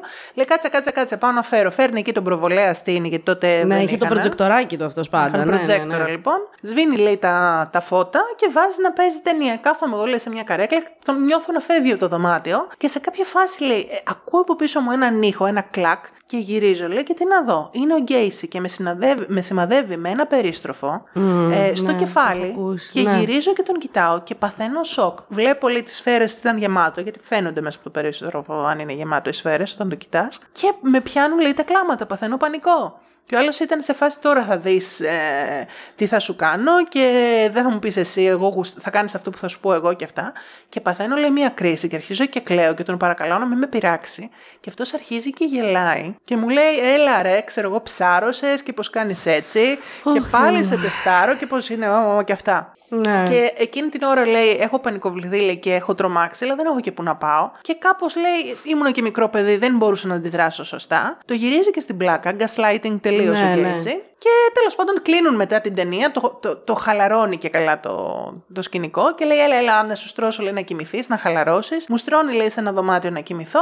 Φεύγει αυτό σε ένα άλλο και κάποια στιγμή λέει: Εκεί που κοιμάμαι μέσα στη Το νύχτα. ξέρω, το έχω δει. Ναι, ναι. Ξυπνάει Και ήταν στην άκρη του κρεβατιού. ήταν στην άκρη του κρεβατιού, Ναι, παιδιά, τρομερό. Κράταγε ένα μαχαίρι ο Γκέισι, το είχε βάλει στο λαιμό του παιδιού και με το ένα του χέρι του χάιδευε το, το μπούτι και το κοίταγε με ένα βλέμμα πάρα πολύ μοχθηρό και τρομακτικό, ξέρεις, και τελείως predator α, Ναι. φάση και ανοίγει τα μάτια ο νεαρός και αρχίζει και κλαίει με λιγμούς και τον παρακαλάει και έχει φρικάρει. Και ο άλλος πάλι αρχίζει και τύπου χαχαχα, έλα, ε, ξαναπροσπάθησα να στη φέρω, τελικά τσιμπάς πάρα πολύ εύκολα εσύ. πω, και Χριστέ πώς το μου. κάνεις θέμα. Και ευτυχώς σταμάτησε και έφυγε από το δωμάτιο, τον άφησε τον μικρό, αλλά αυτός μου έλεγε μετά ότι λέει, φυσικά δεν ξανακοιμήθηκα όλο το βράδυ. Και απλά έμεινα περίμενε να όρθιος. ξημερώσει. Και με το που ξημέρωσε, λέει, απλά τον περίμενα να σηκωθεί και ευτυχώς με πήρε και με έφυγε από το σπίτι. Αυτό που με συγκλώνει σε Έλενα είναι ότι ο άνθρωπος που το διηγιόταν τώρα πρέπει να ήταν 70 κάτι. Ναι, βέβαια, ρε, εσύ, αφού αυτό ήταν το 60, 60 κάτι. Ναι, 70 κάτι, μεγάλος άνθρωπος και τον έβλεπα να κλαίει τώρα. Ναι, Σχεδόν παιδιά, παππούς. μας τι λες Να τώρα; κλαίει σαν μωρό παιδί και να λέει ότι λυπάμαι γιατί τότε δεν το είπα σε κανέναν. Δεν το είπε και είναι λογικό. Λέει, γιατί πώς να πεις σε ένα παιδί λέει, 15-16 χρονών εκείνα τα χρόνια ότι μου συνέβη κάτι τέτοιο και μου είπε μάλιστα κιόλας όταν με άφησε στο σπίτι ότι αν τολμήσεις και το πεις στον οποιονδήποτε αυτό το πράγμα θα σου κάνω κακό και ξέρω ανθρώπους και είμαι πολύ δικτυωμένος και θα σε σκοτώσω. Επομένως λέει δεν το είπα ποτέ, τρομοκρατήθηκα και ακόμα και σήμερα λέει που είμαι μεγάλος άνθρωπος και ξέρω ότι αυτός δεν ζει, ακόμα και τώρα λέει δεν μπορώ να ξεχάσω το πρόσωπό του όταν είχε το μαχαίρι στο λαιμό και μου χάιδευε το πόδι. Λέει ξυπνάω ακόμα στις νύχτες και έχω εφιάλτες από αυτό. Ναι, παιδιά, το έχω δει. Και Είναι έκλαιγε στα, ο κυριούλης, στα παιδιά. Gacy Tapes, νομίζω, Ναι. στο Netflix αυτό. ναι, ναι, ναι. Ε, Ναι. Τη γλιτώνει λοιπόν. Τι γλιτώνει αυτός. Ο Γκέισι. Και τη γλιτώνει και το παιδί, τη γλιτώνει και ο Γκέισι. Γιατί δεν το, δεν το λέει σε κανέναν. Δεν είναι. Γενικά, παιδιά, εγώ για τον Γκέισι θεωρώ ότι ήταν λίγο χαζούλης. Δεν ήταν κανένα με ένα κανένα τρομερό IQ. Αλλά στη, στο Σικάγο και στην Άιωβα και όλα αυτά τα μέρη. Εντάξει, ρε παιδί μου, το κλίμα καμιά φορά πιάνει κρύο, καμιά φορά έχει υγρασία, ειδικά στο Σικάγο. Οπότε ξέρεις τώρα, μπορεί να πονάει λίγο το ισχύο σου, λίγο το γονατάκι σου. Σου λέει πού να τρέχω τώρα, να πιω ένα ζεστό καφέ. Την έτσι, αστυνομία, λες Αμερικάνο, να βουτήξω μέσα τον ντόνατσα. Είμαι, θα καλά. Παιδιά, εγώ το λέω τώρα πέρα από την πλάκα που κάνουμε. Με όλες τις υποθέσεις αυτές, πόσες ζωές θα μπορούσαν να είχαν σωθεί, πόσες καταστάσεις θα μπορούσαν να είχαν αποφευχθεί, εάν οι αρχές Έκαναν απλά τη είχαν δουλειά πάρει τους. μπρος. Δεν μιλάμε για συναρμολόγηση πυράβλων. Κατανοώ πλήρως ότι είμαστε σε μια εποχή κατά την οποία δεν έχουμε το luminol, δεν έχουμε τα DNA, δεν έχουμε πολλά μέσα, δεν έχουμε την τεχνολογία να μας βοηθήσει. Αλλά ένα background check και να μπορείς να το κάνεις και το να Αγάπη μου. ενώσεις δύο κομμάτια από ένα puzzle, μπορείς να το κάνεις ειδικά όταν πά- θα πάμε μετά λίγο παρακάτω χρονικά που θα κοντεύουμε στο 80 και ήδη έχουν περάσει ένα σκασμό ε, serial killers που τους έχεις πιάσει, τους Δεν έχεις είχε- δει, δεν είχε έχεις να κάνει- σοκαριστεί, έχεις συγκλονιστεί. Ελέος. Ειδικά σε τέτοιες υποθέσεις, συγκεκριμένα όπως του Γκέισι, όπως του Ντάμερ, τα έχουμε ξαναδεί. Ε, για μένα δεν είχε να κάνει τόσο με το γεγονός του ότι δεν είχαν τα τεχνικά μέσα ή τόσο πολύ τη γνώση του να ασχοληθούν. Γιατί εδώ μιλάμε ότι υπήρξε πλήρης αδιαφορία στο να ακολουθήσουν στοιχεία τα οποία είναι οφθαλμοφανή. Δηλαδή είναι αστυνομικές πρακτικές Μα, γνωστές πα- στους πραγματικά. αιώνες. Ο λόγος που δεν το κάνανε ήταν καθαρά για θέματα κοινωνικής φύσεως, θέματα ρατσισμού, θέματα σεξισμού, θέματα ομοφοβίας. Αυτός ήταν, παιδιά, ο λόγος. Δεν Καλά υπάρχει τώρα. καμία... Τι καλά, Δεν αμφιβάλλεις. ξέρω. Εγώ πιστεύω ότι απλά δεν, δεν. Πέ, τρώνε ντόνατς, Όχι, δεν. για μένα δεν είναι μόνο τρώνε ντόνατς. Για μένα είναι ξεκάθαρο, ειδικά σε υποθέσεις όπως και του Ντάμερ και του Γκέισι, και, το, και υπάρχουν και μαρτυρίες των θυμάτων να το λένε, ότι πηγαίναν οι άνθρωποι και λέγανε Μου συνέβη αυτό. Έχουμε και μαρτυρία άλλου ανθρώπου που επιβίωσε από τον Γκέισι και πήγε στην αστυνομία και απλά επειδή ήταν γνωστό ότι ήταν ομοφυλόφιλος, δεν ασχολήθηκε κανένας να, να ψάξει την έρευνα. Θα Τους το πούμε είδαμε μετά. και σε ανθρώπους που δεν ήταν ομοφυλόφιλοι και που δεν σκότωναν άντρες, σκότωναν γυναίκες. Πάλι τέτοια χάλια κάνανε. Καλά, γενικώς, ναι, αλλά θεωρώ Ας μην ότι εκεί πέρα εκνευριστώ. ένας λόγος παραπάνω. Συγγνώμη, τέλος παιδιά, θα πάντων. το πω. Γιατί το έχουν πει και οι ίδιοι αστυνομικοί εκείνη τη εποχή, ότι δεν, δυστυχώς. Anyway. Κοίταξε, ανάλογα με το ποιος θεωρείται πολίτη δεύτερης και τρίτης κατηγορίας, όταν καλά. είναι θύμα, η αστυνομία δεν ασχολείται, η πολιτική δεν ασχολείται, η κοινωνία, ο κόσμος δεν ασχολείται, αυτό είναι γεγονός. Νομίζω δεν μπορεί να το αμφισβητήσει κανένας. Εντάξει, δεν ασχολείσαι όταν σκοτώνεις άντρες. Δεν ασχολείσαι όταν σκοτώνεις παιδιά. Δεν ασχολείσαι όταν σκοτώνεις γυναίκες. Δεν τι πρέπει να σκοτώσεις; Δεν ασχολείσαι Γενικά. όταν δεν, σκοτώ... Δεν δεν ασχολείσαι ασχολείσαι γενικά. όταν δεν σκοτώνονται οι γόνοι πλουσίων, οι... τα παιδιά των ε, πολιτικών και όσοι έχουν μέσα σε τεράστια εισαγωγικά σημασία και ε, αξία, πάλι μέσα σε πολλά εισαγωγικά. Εντάξει. Αυτό γίνεται δυστυχώς. Άρα δεν ασχολείσαι γενικά. Δεν Καλά το λέω ασχολείσαι εγώ. γενικά. και σήμερα συμβαίνει. Ε, ναι, βέβαια. Εννοείται. Εντάξει. Τέλος Πολλά πάντων. νεύρα σήμερα έχουμε, παιδιά. Συγγνώμη. Α, ναι, θα καλά, υπάρχει δεν το μια συζητάμε. Ένταση. Ο, λοιπόν, ο φίλος μας ο Τζον, στον ελεύθερο χρόνο του λοιπόν, συνεχίζει να πηγαίνει στους Jaycees στο Waterloo πλέον. Ναι. Και μάλιστα τους πήγαινε πολλές φορές σε buckets με KFC και ήθελε να τον αποκαλούν Colonel, συνταγματάρχη. Και το ζητούσε ο ίδιος δηλαδή και οι άλλοι ήταν σε φάση «Ε, εντάξει μωρέ τώρα Colonel. Όχι λέει, δεν είναι αστειεύομαι, θα με λέτε Colonel, τέλος. Αυτό δεν το Οπότε όλοι ήξερα. τον λέγανε Colonel, τι να κάνουν οι άνθρωποι, δεν είχαν επιλογές. Ναι. Ε, εκεί λοιπόν στους Jace's στο Waterloo Ναι. είχε και την πρώτη του ομοφιλοφιλική εμπειρία, λέει, ε, με ένα μέλος της οργάνωσης με το οποίο λέει κατανάλωσαν ε, αλκοόλ, είδαν και πορνό και στη Ναι. συνέχεια το μέλος αυτό έκανε στον γκέι συστοματικό έρωτα. Ναι. Στην προσπάθεια λοιπόν της μοίησης νέων μελών στην οργάνωση αυτή γενικά, Ναι. η, συγκεκριμένη, το, η συγκεκριμένη οργάνωση, οι Jace's, ε, διοργάνωναν κάτι καταπληκτικά πάρτι λέει. Ναι. Έκαναν ανταλλαγή συζύγων Τι; Έβλ... Ναι, βεβαίως. Έβλεπαν πορνογραφικές ταινίες και κατανάλωναν ναρκωτικές ουσίες. Έλα ρε τώρα, εντάξει, αυτό μου φαίνεται πολύ τραβηγμένο. Η αδερφή λοιπόν του Γκέισι, η, η Κάρεν, στο, στη συνέντευξη που είχε δώσει στην Όπρα, λέει σε κάποια φάση ότι είχαμε βγει λέει, για φαγητό. Ναι. Εγώ με τον άντρα μου και ο Γκέισι με τη σύζυγό του. Ναι. Και γε- είχαμε πάει να φάμε κάπου και είδε εκεί πέρα ο Γκέισι κάποιο γνωστό του και της λέει, της αδερφής του, μην ε, μ, σου φανεί περίεργο αν ε, ξέρω εγώ φύγουμε με διαφορετικούς συντρόφους και πάει, ξέρεις, ε, φύγω με κάποια άλλη, φύγει η γυναίκα μου με κάποιον άλλον. Το οποίο και έγινε. Και έφυγε εκείνος με τη γυναίκα του τύπου και ο τύπος με τη γυναίκα του Γκέισι και είχε φρικάρει η αδερφή του και έλεγε ότι εντάξει, εγώ δεν πρόκειται να ξαναπατήσω σπίτι σου ποτέ, γιατί πραγματικά δεν μπορώ να φανταστώ και δεν θέλω να ξέρω τι κάνεις και τι έσχε κάνεις και τι πράγματα είναι αυτά. Αυτό μου φαίνεται. Καλά, δεν το. Swinging. Ρε, swinging, ναι, τότε το χορεύανε swing. Δεν ήξερα ότι κάνανε και swinging. Αλλά ήταν τόσο προχώς στα ναι, 60s, γινόταν λέει ε, χαμός. Χαμός αυτό το Jay. Αυτή ήταν υποτίθεται πολύ συντηρητική. Εντάξει, οι άντρες μεταξύ τους, αλλά μπλέκανε και τις γυναίκε. Ναι, Τι γυναίκες τους. Βέβαια, και θα σου πω κι άλλος σκηνικό Που με τη ήταν γυναίκα πατρί του. θρησκεία οικογένεια. Αμέ. Τι λες τώρα; Λέγεται μάλιστα πω σε ένα βράδυ Ρινέλα Ναι. κατάφεραν λέει να προσιλητήσουν 20 νέα μέλη μέσα σε ένα βράδυ, έτσι απλά. Τι είχαν βγάλει. Δεν ξέρω. Τι πώς έγινε αυτό. Ε, ναι, Είχαν και- βγάλει όλες τις γυναίκες παγανιά και λέγανε Περάστε, πάρτε. ναι. Ε, βέβαια το Γκέισι τον ενδιαφέραν αρκετά οι άντρες ήδη, γιατί καλούσαν πολλούς σεξεργάτες σε αυτά τα πάρτι. Και γυναίκες και άνδρες. Και εκείνος φυσικά του άρεσε του Γκέισι να καλεί πολλούς άντρες σεξεργάτες στα συγκεκριμένα πάρτι. Και Ρε, να... περίμενε λίγο τώρα, κάτσε, γιατί αυτά μου ακούγονται πάρα πολύ προχωρημένα. Να καταλάβω ότι καλούσαν γυναίκες. Άντε, οκ.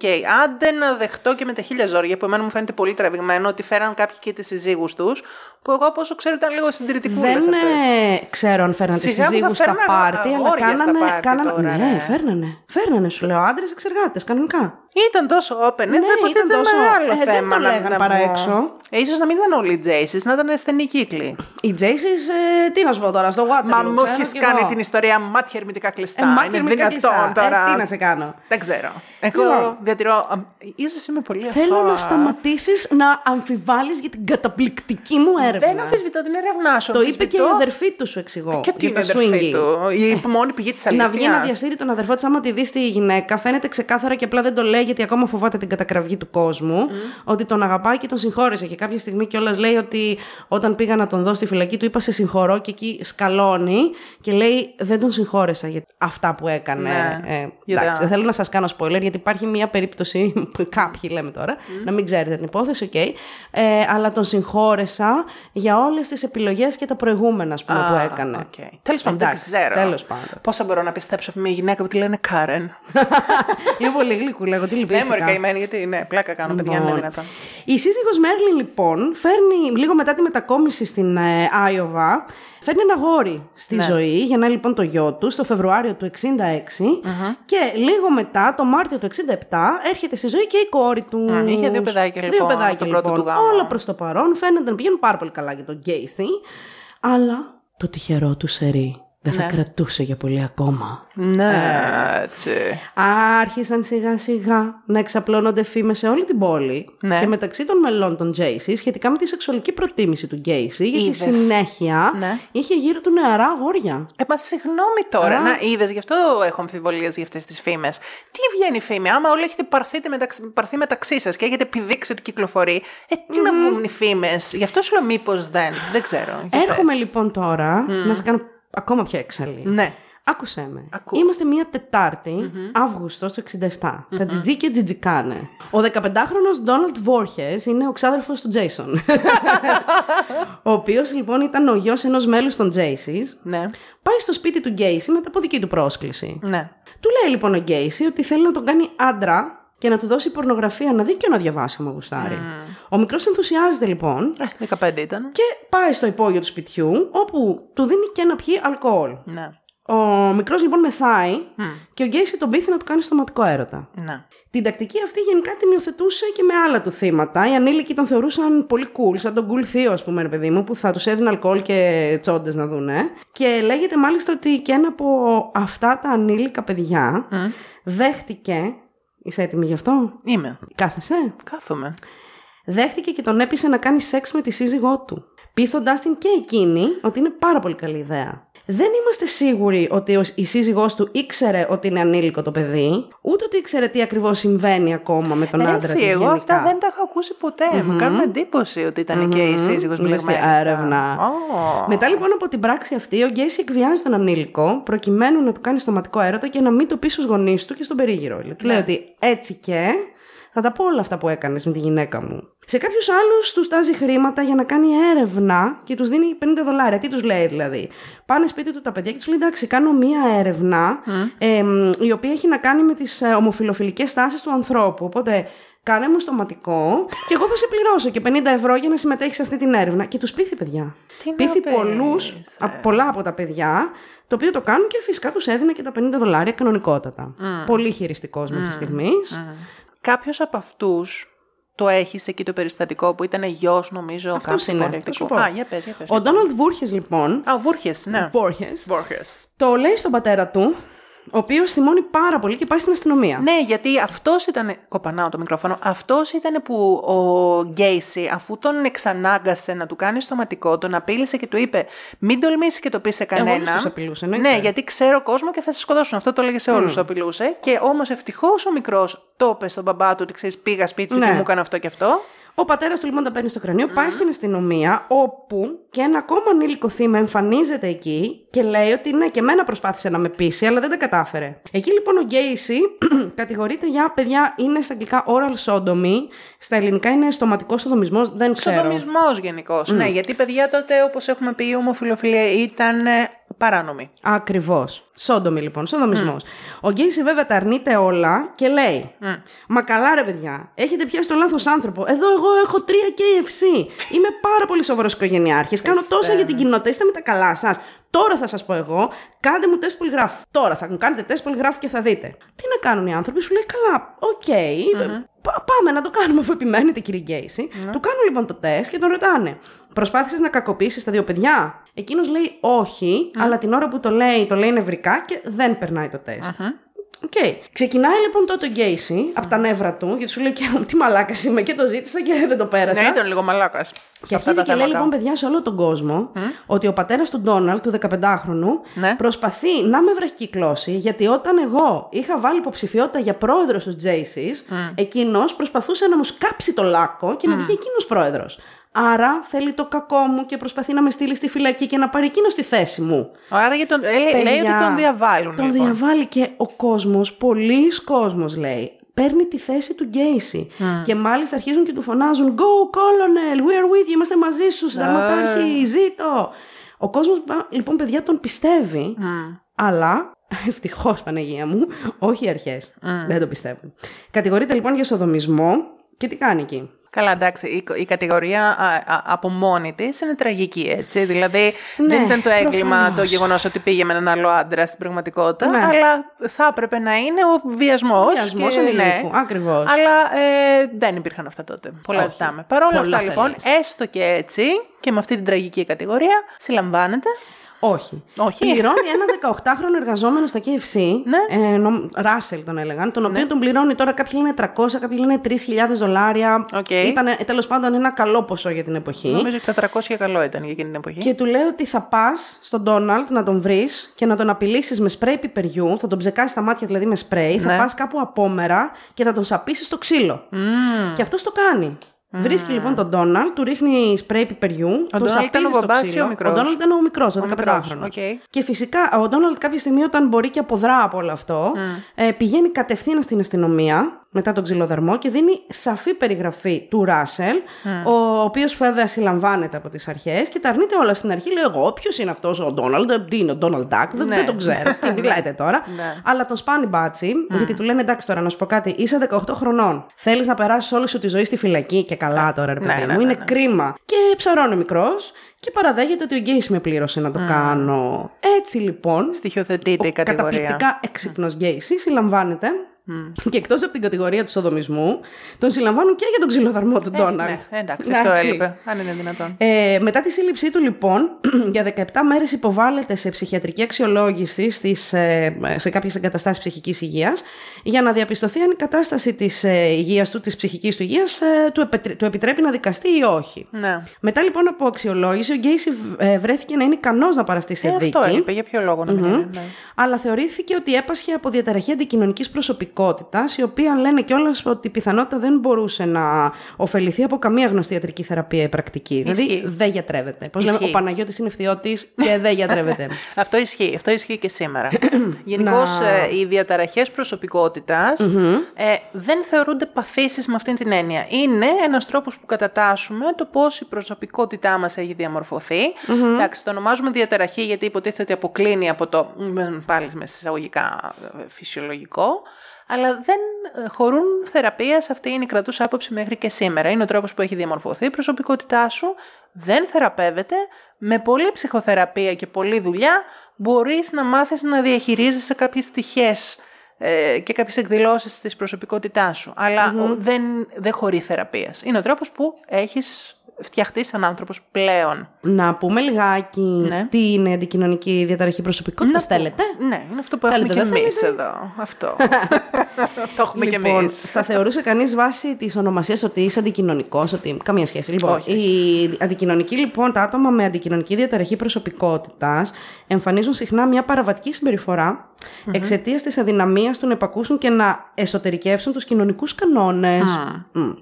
Αυτή είναι μάλιστα λέει και η πηγή ανείχνευση και εξέτασης αυτών των ατόμων, καθώς η προσέλευσή τους σε κάποιο διαγνωστικό θεραπευτικό πλαίσιο είναι σπάνια, χωρίς Ναι. την, πα- χωρίς την παρέμβαση του νόμου. Ναι. Απαιτείται λοιπόν παρέμβαση για να μπορέσουν τα άτομα αυτά να διαγνωστούν. Η συμπεριφορά τους λοιπόν ποια είναι; Ε, είναι παρορμητική και επιθετική και συνήθως ε, φτάνει σε επικίνδυνα για τους άλλους επίπεδα και μ, φαίνεται τα άτομα αυτά να εμπλέκονται συχνά σε έντονους διαπληκτισμούς και ξυλοδαρμούς. Ναι. Ωστόσο, συχνά παρουσιάζονται ως σαγηνευτικοί, προσέξτε, και εγωιτευτικοί, μμμ, όπως ο φίλος μας εδώ, και καταφέρουν να χειραγωγήσουν τους άλλους με σκοπό να τους εκμεταλλευτούν. Ναι. Και εγώ το κάνω αυτό εδώ μεταξύ. Anyway. Είπαμε, Τι; μα Όχι, είπαμε. δεν είπα κάτι. Μα είπαμε. Ε, χαρακτηριστική είναι η έλλειψη συνέστησης και η περιφρόνηση των συναισθημάτων και των δικαιωμάτων των άλλων. Δηλαδή δεν τους ενδιαφέρει πώς νιώθει ο άλλος, αλλά δείχνουν ότι καίγονται για το πώς νιώθεις. Ε, απουσιάζει λέει πλήρω η ενοχή και μεταμέλεια για τις πράξεις τους.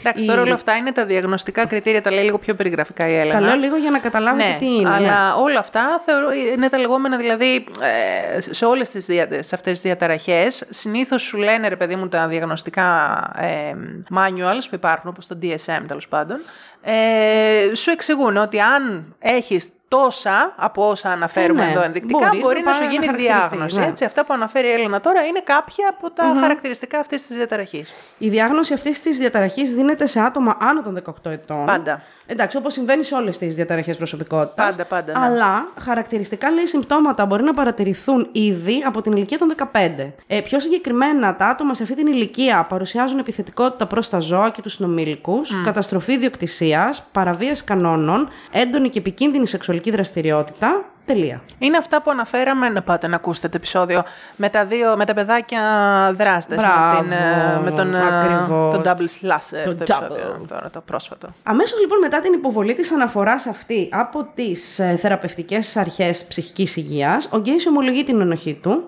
για την, για την ε, κατηγορία του σοδομισμού. Ναι.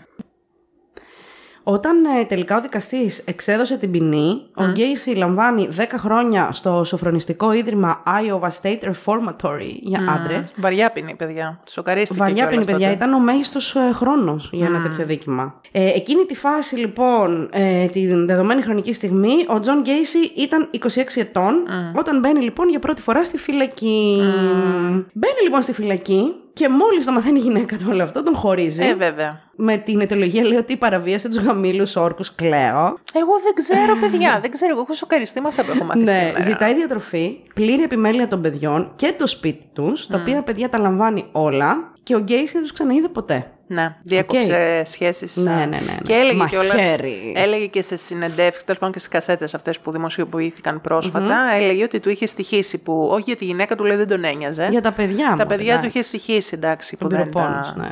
Εντάξει, εγώ νομίζω με τον τρόπο του, επειδή ίσως να τα βλέπει, συνήθως αυτοί οι άνθρωποι βλέπουν τα παιδιά αν δεν έχουν ε, επιθετική στάση απέναντί τους. Όχι, δεν νομίζω πως είχε Με, κάτι. με τον τρόπο τους, με το όσο μπορούν να έχουν συναισθήματα, τα βλέπουν και λίγο σαν λέγκαση, σαν συνέχεια Ναι, του εαυτού ναι, ναι, τους. ισχύει. Οπότε εντάξει, είναι τα παιδιά μου, σου λέει, είναι Ναι. κληρονομιά μου. Είμαστε λοιπόν μέσα στη φυλακή.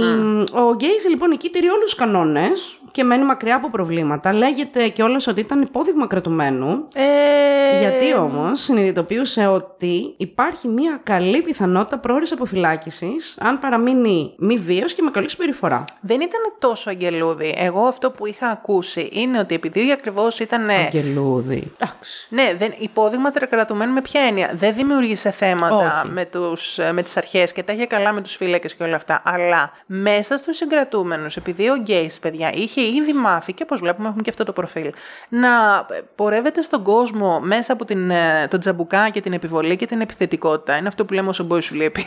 Ναι. Ε, το εφάρμοζε στην πράξη αυτό ο Γκέισι. Είχε καταφέρει να επιβληθεί ε, μέσα στο, στους ε, κρατουμένους τους υπόλοιπους και να τους αναγκάσει σχεδόν να τον σέβονται. Όχι και... ακριβώς. Ε, θα σου πω τι έκανε. Περίπου έχει εν μέρη δίκιο, γιατί ε, καταρχάς εκείνος γίνεται αρχημάγειρα. Α, μπράβο, αυτό. Θέση η οποία λέει, ήταν αρκετά υψηλόβαθμη στη φυλακή και Ναι. φτιάχνει κίνημα Τζέισις μέσα στη φυλακή. Έφτιαξε Τζέισις. Ναι, και καταφέρνει να εγγράψει παιδιά στην οργάνωση 600 μέλη. Τι ήταν αυτή η Τζέισις πια, Παναγία Και μου; τι άλλο κάνει; Μπορεί και διεκδικεί και το καταφέρνει και αυξάνει την ημερήσια αποζημίωση των κρατουμένων και διεκδικεί πολλά δικαιώματα για τους τρόφιμους, μέχρι και την κατασκευή mini golf. Έλεγε πάντως ένας παλιός του συγκρατούμενος ότι, συγκρατούμενος ότι εντάξει λέει δεν μπορούσες και να μην τον σεβαστείς γιατί εφόσον ήταν αρχιμάγειρας αυτό σήμαινε ότι αν Ναι. πας κόντρα του Γκέισι ήξερες ότι θα μπορούσες να βρίσκεις το οτιδήποτε μες στο φαγητό σου ή δεν υπήρχε περίπτωση Καλά, να αυτό φας για ένα παντού. διάστημα. Ναι, εντάξει, δεν το συζητάμε. Ναι. Γενικώς Ε, ήταν μ, λίγο μπούλι ο ναι. τύπος και στη Ε, φυλακή. Μπούλι, τέλος πάντων είχε εξουσία. Παιδιά, έφτιαξε Τζέισι, εντάξει, ήταν, ε, τον, σε, τον σέβονταν όλοι, θέλοντας και μη. 18 ολόκληρους μήνες αργότερα, 1,5 Ναι. χρόνο δηλαδή μετά, ε, εγκρίνεται παιδιά η αποφυλάκισή του. Οπότε Ναι. από 10 χρόνια μένει μέσα μόλις 1,5. Ναι. 18 Ιουνίου λοιπόν του 1970, μετά? Ο Τζον αφήνει τα όρια των πυλών της φυλακής Τι ωραία που τα λες. επιστρέφει στο Σικάγο. Βασικά του λένε ρε παιδί μου ότι ξέρεις κάτι; Α, Οκ, θα σε αποφυλακίσουμε. Για 12 μήνες όμως θα έχεις probation, θα έχεις αναστολή τέλος πάντων, υπό δύο όρους. Πρώτον, ότι ε, θα πρέπει να φύγει από την Άιωβα και να μετακομίσει στο Σικάγο, στο σπίτι της μητέρας του, για να είναι σε ένα ασφαλές περιβάλλον. Και θα πρέπει να. ε, και θα έχει μάλλον έναν περιορισμό να επιστρέφει σπίτι του μέχρι τις 10 η ώρα το βράδυ. Ναι. Ε, υπό όρους δηλαδή. υπό όρους. Φυλακίζεται υπό όρους. Ναι. Ναι, ε, το κάνει αυτό.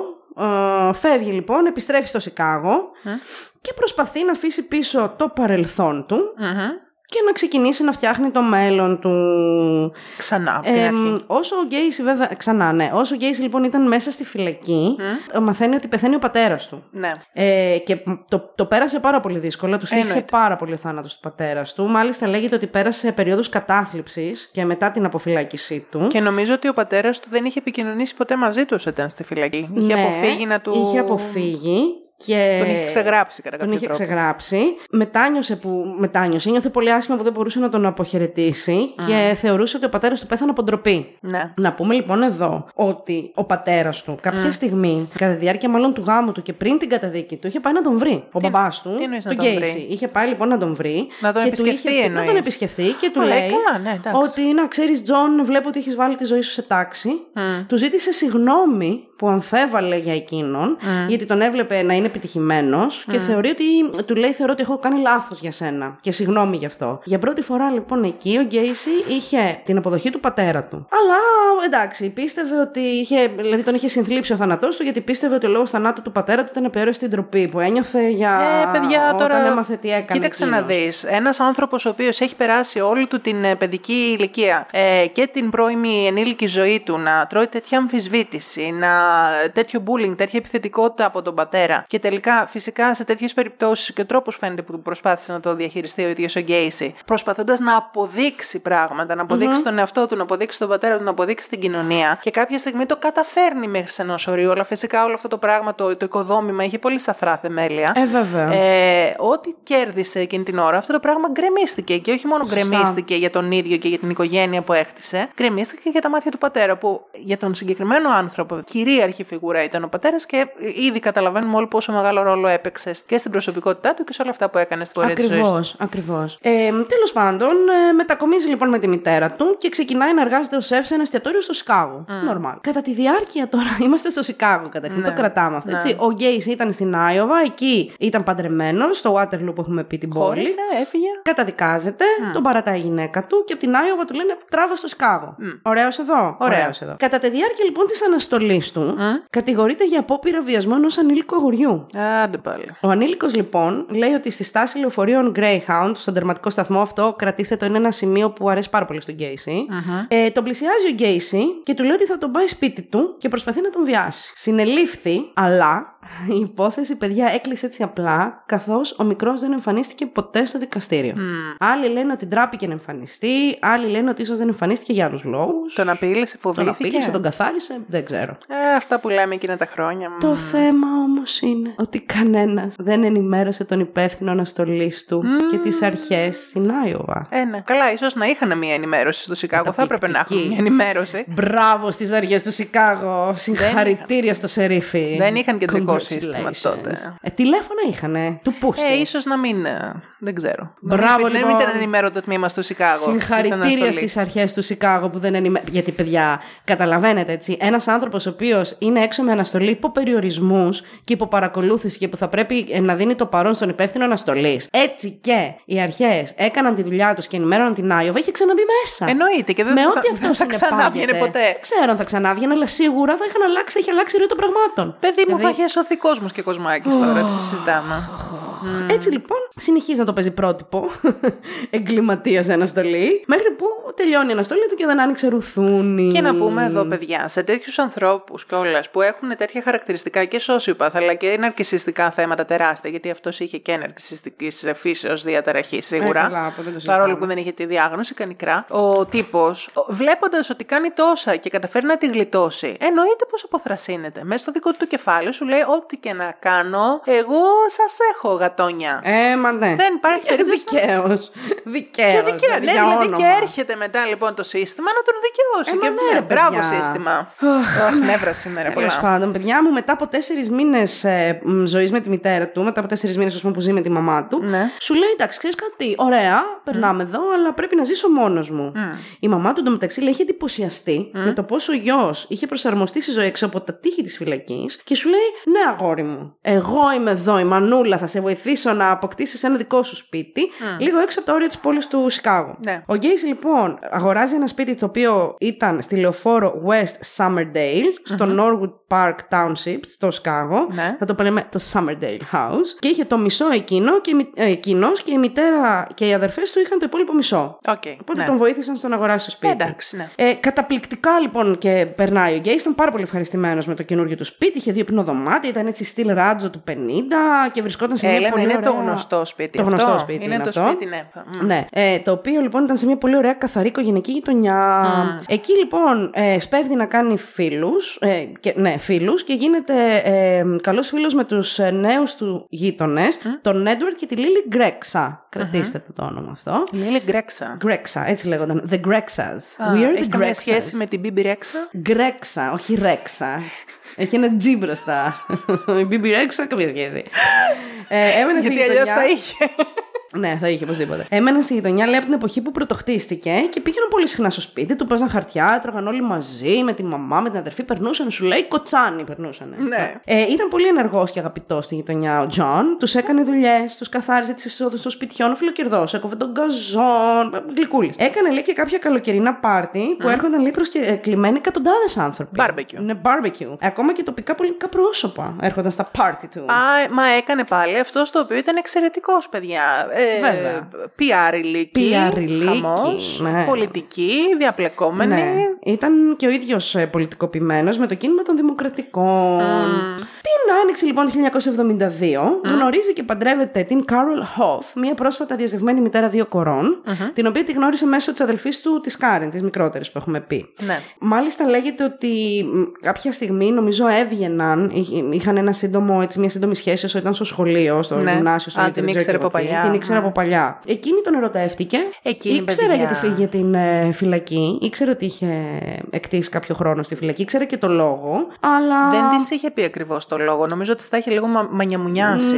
Της είχε πει όμως για τη φυλακή, νομίζω. Εγώ ξέρω ότι ήξερε ότι ήταν στη φυλακή, ήξερε το λόγο, αλλά πίστευε ότι είχε αλλάξει πλέον ο Γκέισι. Μπορεί, προς ναι, το μπορεί να καλύτερο. ναι, της τα έχει πάντως λίγο έτσι κάνει πάρα πολύ. μ, Ξέρεις, τα έχει υπο, υπο, Καλά, υποβαθμίσει εντάξει, λίγο τα δεν γεγονότα. είπε. Εντάξει, δεν, το, δεν έκανε περιγραφή λεπτομερή, φαντάζομαι, αλλά. Και λένε κιόλας ότι η συγκεκριμένη ήταν μια γυναικούλα του Θεού που λέμε. ρε παιδί Ακριβώς μου, αυτό ναι. ήταν, παιδιά. Έτσι, Ακριβώς λίγο αυτό ήταν, την πολύ έχω δει παθη- κιόλας, ναι, να και μιλάει. εγώ την έχω δει. Πολύ παθητικό. Ε, την έχουμε δει όλοι. γλυκούλα. Ε, Παθητικός άνθρωπος, παθητικός χαρακτήρας, ήρεμη, ήσυχη Ε, και σου αυτός λέει ήταν και ένας άντρα. διαζευγμένη εκείνη την περίοδο του 70 Αυτή- με δύο κόρες. Ένιωθε ότι έκανε την τύχη της που έκανε βρήκε την τύχη δεύτερο της. άντρα. Ναι. Και, Παίρνει- και ο Γκέισι κιόλας έναν άνθρωπο τόσο κυριαρχικό και επιθετικό και αυτά, δώσ' του δίπλα του μια γυναίκα η οποία είναι λίγο άβουλη να το πούμε. Ακριβώς. Αυτό Καλύτερη θέλει, του. αυτό χρειάζεται. Τον πρώτο καιρό λοιπόν. Παίρνει τις κόρες της καταρχάς και Ναι. πάνε στο καινούριο σπίτι με τον Γκέισι. Μία εβδομάδα πριν το γάμο τους, ο Γκέισι συλλαμβάνεται πάλι. Έλα, ρε. Βεβαίως. Για επίθεση σε νεαρό αγόρι, το οποίο απλά περπατούσε και ο Γκέισι εμφανίστηκε και του λέει: Ξέρεις κάτι, ε, βλέπεις το σήμα μου, του δείχνει ένα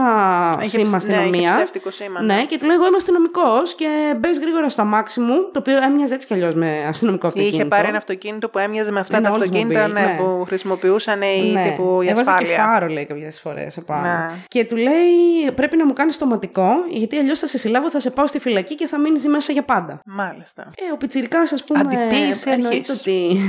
ναι, ναι, αντιποίηση. Αυτό ήταν το αρχής. κακό μόνο, ναι, για πες. Και τον συλλαμβάνουν, παιδιά. Αλλά δεν του απαγγέλουν λέει κατηγορίες, καθώς ο ανήλικο προσπάθησε λέει, να τον εκβιάσει τον Γκέι μετά. Που έκανε blackmailing. Οπότε ξεχάστηκε η φάση. Ναι, Πάλι. Πάλι. Πάλι. Ο Γκέισι λοιπόν παντρεύεται. Όλα καλά.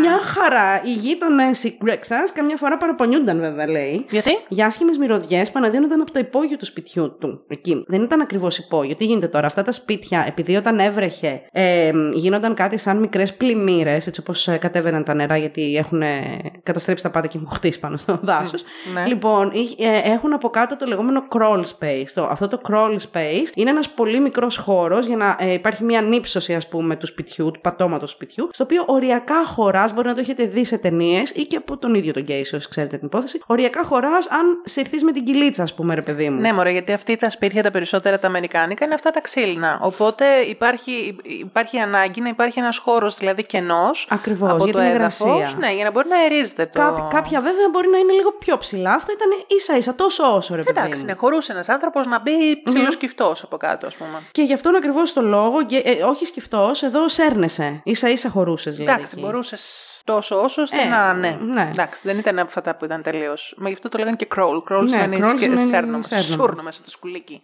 Ακριβώς. Πες. Ο Γκέις λοιπόν του λένε εντάξει κάτι μυρίζει από το σπίτι σου, τι θα γίνει. Και λέει Ναι. αυτό, ξέρετε ρε παιδιά, ε, συσσωρεύει τη γρασία. Ναι. Και τι να κάνω εγώ τώρα; Ναι. Δεν μπορώ να κάνω τίποτα. Black mold. Αχα. Πολλοί φίλοι λοιπόν, μέλη της οικογένειας και γείτονες παραπονέθηκαν για τις περίεργες μυρωδιές που έβγαιναν από το σπίτι. Μύριζε το αλλά- σπίτι όσο ήταν αυτός με τη σύζυγο. Ναι, δηλαδή. μύριζε, αλλά δεν τους εμπόδιζε να πηγαίνουν στα πάρτι του. Ναι. Το καλοκαίρι εντωμεταξύ που έκανε και τα πάρτι, μύριζε ακόμα περισσότερο, όπως καταλαβαίνουμε όλοι, γιατί το καλοκαίρι οι μυρωδιές αυτές. Να- Δεν είχαν βγει τότε τα, τα ελατάκια, τα αρωματικά να κρεμάσει. Ε, ο Γκέισι λοιπόν διοργάνωσε μάλιστα δύο αξέχαστα barbecue parties, τα οποία κάλεσε όλους του κοντινούς ανθρώπους. Μιλάμε χαμός, σου λέει. Ναι. Αυτό το πράγμα, ρε φίλε, το ζηλεύω τόσο πολύ Είδατε στους φωτογραφίες Αμερικανούς. καταπληκτικές, ναι. Εμείς δεν έχουμε, δεν έχουμε αυλές πρώτον εδώ. Όρεξη είχα εγώ Και να στα καλέσω χωριά που 100 έχουμε ανθρώπους. πει- Μεταξύ μας, δεν πειράζει, αλλά ωραίο θα ήταν. Να ψήναμε τέλος λίγο. πάντων. Μια φορά στο τόσος το κάνουμε, φίλε μου. Πεινάω τώρα. Μια τα KFC. σε, σε μία μια τα περίπτωση barbecue. κιόλας, Ακού, ακού. Να σε κάνουμε ένα πώ να πάρουμε σουβλάκια. Μία... Ε, τι έχουμε πάει. Σε- Σου είπα να φας σούσι δεν ήθελε. Σούσι. Έχω Άσε τα μας, μάμε κυρία μέσα μου. στην κουζίνα. Σου φέρω να φας. Με καυτερή σάλτσα. Σε μία περίπτωση λέει λοιπόν, παιδιά, περι- ε, περισσότεροι από 300 καλεσμένοι εμφανίζονται για να πρε- παρευρεθούν στα- σε ένα από τα πάρτι του Γκέισι. Ναι. Το ένα μεγάλο πάρτι του, ήταν δύο αυτά που ξεχώρισαν, είχε θέμα τη Χαβάη, γιατί ήταν θεματικά. Ου, αλόχα. Ναι. Ε, και το άλλο είχε θέμα τα Western και το Far West. Μμμ. Ε, είπαμε, έτσι, έκανε τα πάρτι, γούσταρε να είναι σημαντικός, του άρεσε η προσοχή, έπαιρνε την προσοχή. Και τον όλοι λέγανε συμπαθούσαν, καλά που παιδιά. Τον περνάμε εδώ στο γουστάρανε. Σικάγο. Το, τον ξέραν όλοι ότι είναι λίγο φαφλατάς και ότι λίγο ξέρεις. Τα παραλέει καμιά φορά και παραδείχνεται. Αλλά αυτό εντάξει δεν είχε να κάνει. Σχεδόν και οι υπόλοιποι που έκανε παρέα, μαλάκια ήταν κι αυτοί. Το 1974, ο Γκέισι λοιπόν αποφασίζει ότι ξέρεις κάτι, θα κάνω τη δική μου επιχείρηση για την πάρτι μου και μόνο. Ε, καιρός ήταν. Ναι. Ξεκινάει λοιπόν μια εργολαβική επιχείρηση με το όνομα Painting, Decorating and Maintenance PDM. PDM Contractors Incorporated. Καλά, μετά έγινε Incorporated. Στην αρχή ήταν σκέτο PDM. Ε, λέει σε φίλους λοιπόν ότι προσλαμβάνει νεαρά αγόρια μόνο και μόνο γιατί θέλει να κρατήσει το κόστος χαμηλά. Γιατί Ναι, είναι... γιατί του λέγανε φίλοι του ρε φίλε, κάτσε όμως. Δεν παίρνεις κανένα πιο έμπειρο χτίστη εδώ αυτό. Γιατί πάρε έναν άνθρωπο, ξέρω εγώ, τριαντάρι που ξέρει και έχει δουλέψει και λέει Όχι, γιατί τα μικρά ε, μπορώ να τα εκπαιδεύσω κιόλας όπως θέλω εγώ με τον τρόπο που θέλω Ακριβώς. εγώ Και να συν της χτίσουμε. άλλης, είπαμε ότι πάρα πολλοί νέοι κάνανε και ε, μερικής απασχόλησης δουλειές. Τον συνέφερε και καλά έλεγε. καλά, Στα ναι. δίνω και μαύρα, ξέρω εγώ, τους κρατάω το κόστος χαμηλά. Και είχε και, καλά. τα αγόρια να φοράνε τζιν και να δουλεύουν γυμνόστιθα κάτω από τον ήλιο. Και να ρίχνουν πάνω τους λάδι καρύδας. Coconut. Λοιπόν, Κοπερτών. Κοπερτών. ε, βέβαια, να πούμε εδώ ότι σιγά σιγά οι ομοφιλοφιλικές επιθυμίες αλλά και η παρόρμησή του, Ναι. αυτή και η, η έτσι, προτίμηση που είχε στα νερά αγόρια, άρχιτα- άρχισαν όλα αυτά λοιπόν σιγά σιγά να γίνονται πιο εμφανή στους γύρους του και ιδιαίτερα στη γυναίκα του. Εκείνος βέβαια συνεχίζει να είναι τρελός workaholic, δουλεύει σαν τρελός για πάρα πολλές ώρες και, Και το χρησιμοποιεί και παράλληλα... σαν δικαιολογία λίγο αυτό. Τύπου ότι όταν πάει κάποιος να του την πει, είναι λίγο Σε παρακαλώ, είμαι businessman. Σε μου μένα, λες, ρε. Δεν προλαβαίνω η να αλήθεια είναι, κλάψω. παιδιά, ότι η εταιρεία του λέει κάποια στιγμή άρχισε να τζιράρει και να έχει τζίρο ένα εκατομμύριο δολάρια το χρόνο, το οποίο του απέφερε ένα κέρδος γύρω στις 800.000 το χρόνο. Και γι' αυτό το λόγο είχε φτιάξει δύο-τρεις, την έκανε incorporate, δηλαδή την έκανε περιορισμένη ευθύνη στην εταιρεία. Έφτιαξε και δύο-τρεις ακόμα και ένα συγκεκριμένο branch, ε, ένα συγκεκριμένο, μια συγκεκριμένη επιχείρηση, η οποία αναλάμβανε αποκλειστικά την ανακαίνιση των φαρμακείων, drugstores. Κρατήστε το κι αυτό, γιατί στα φαρμακεία πρέ- υπάρχει πολύ συγκεκριμένο τρόπος που πρέπει στην Αμερική να τοποθετούν τα φάρμακα ανάλογα με την ε, κατηγορία. Κάποια μπορεί να είναι ε, προσβάσιμα στους ανθρώπους, κάποια στο κοινό τέλος πάντων, Άρα στους ήταν καλή πελάτες, business, κάποια καλή όχι. business αυτή, ναι. Οπότε Καλό αναλάμβανε σύμβολο. την ανακατασκευή των φαρμακείων και πήγαιναν όλα πάρα πολύ. καλά. Αδιαμφισβήτητα, όποιος και να ήταν, ό,τι και να είχε κάνει παιδιά, σαν επιχειρηματίας και αμυγός πάνω στο κομμάτι της δουλειάς, δεν μπορεί κανένας να πεις τίποτα. Ήταν πολύ Όχι, πετυχημένος. παιδιά, ήταν αυτοδημιούργητο, αν μη τι άλλο, δεν το συζητάμε. Είπαμε ότι είχε και το χάρισμα. Με ό,τι Ναι. καταπιανόταν, Ικανός, ακόμα α, και είχε. σαν σεφ, Ναι. Όταν ήταν, του άρεσε πάρα πολύ η δουλειά και μ, πή- πήγαινε Ναι. καλά και δούλευε πολλές ώρες. Μάλιστα έλεγε ότι εντάξει, έλεγε, εγώ ρε παιδιά δουλεύω σαν σεφ και με βάζουν να δουλεύω, ξέρω εγώ, από τις 8 το βράδυ μέχρι τις 2 ώρα το πρωί. Για μένα αυτές οι ώρες είναι πάρα πολύ λίγες. Οπότε μέσα στη μέρα όλο και κάτι ακόμα θα βρίσκα να Καλά, κάνω. τώρα παιδιά, τέτοιοι ρυθμοί και αυτό μια ένδειξη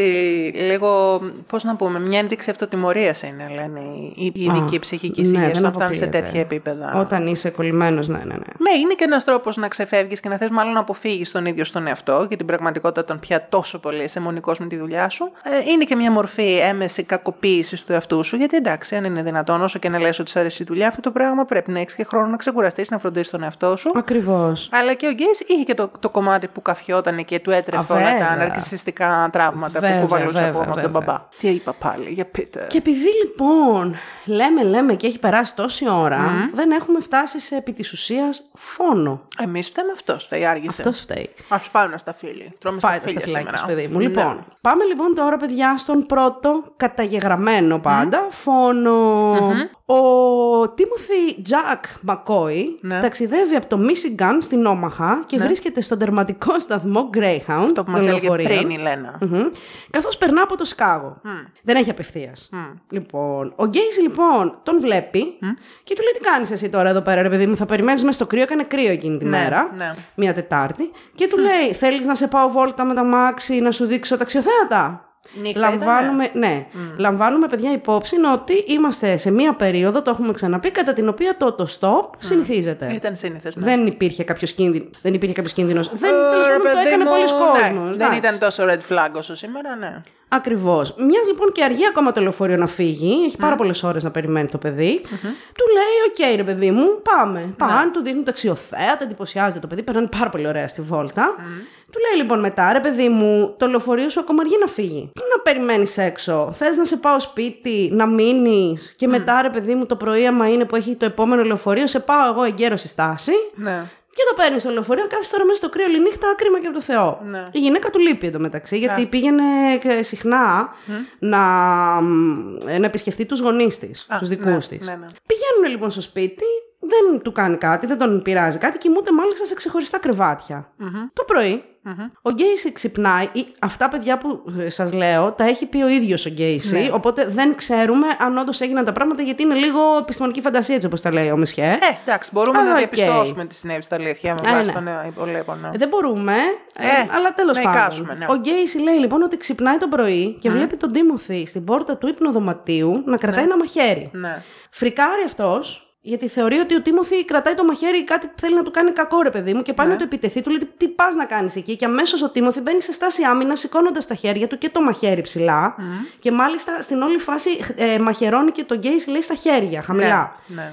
Οπότε παλεύουν εκεί πέρα, γίνεται ένας χαμός. Επιτίθεται ο Γκέισι στον Τίμωθη, πιστεύοντας λέει ότι ο Τίμωθη θέλει να τον σκοτώσει και ότι μάλιστα ήταν, λέει και το λέει ακόμα και μέχρι την τελευταία του στιγμή, Ναι. ότι ήταν λέει σε αυτοάμυνα. Ναι, καλά.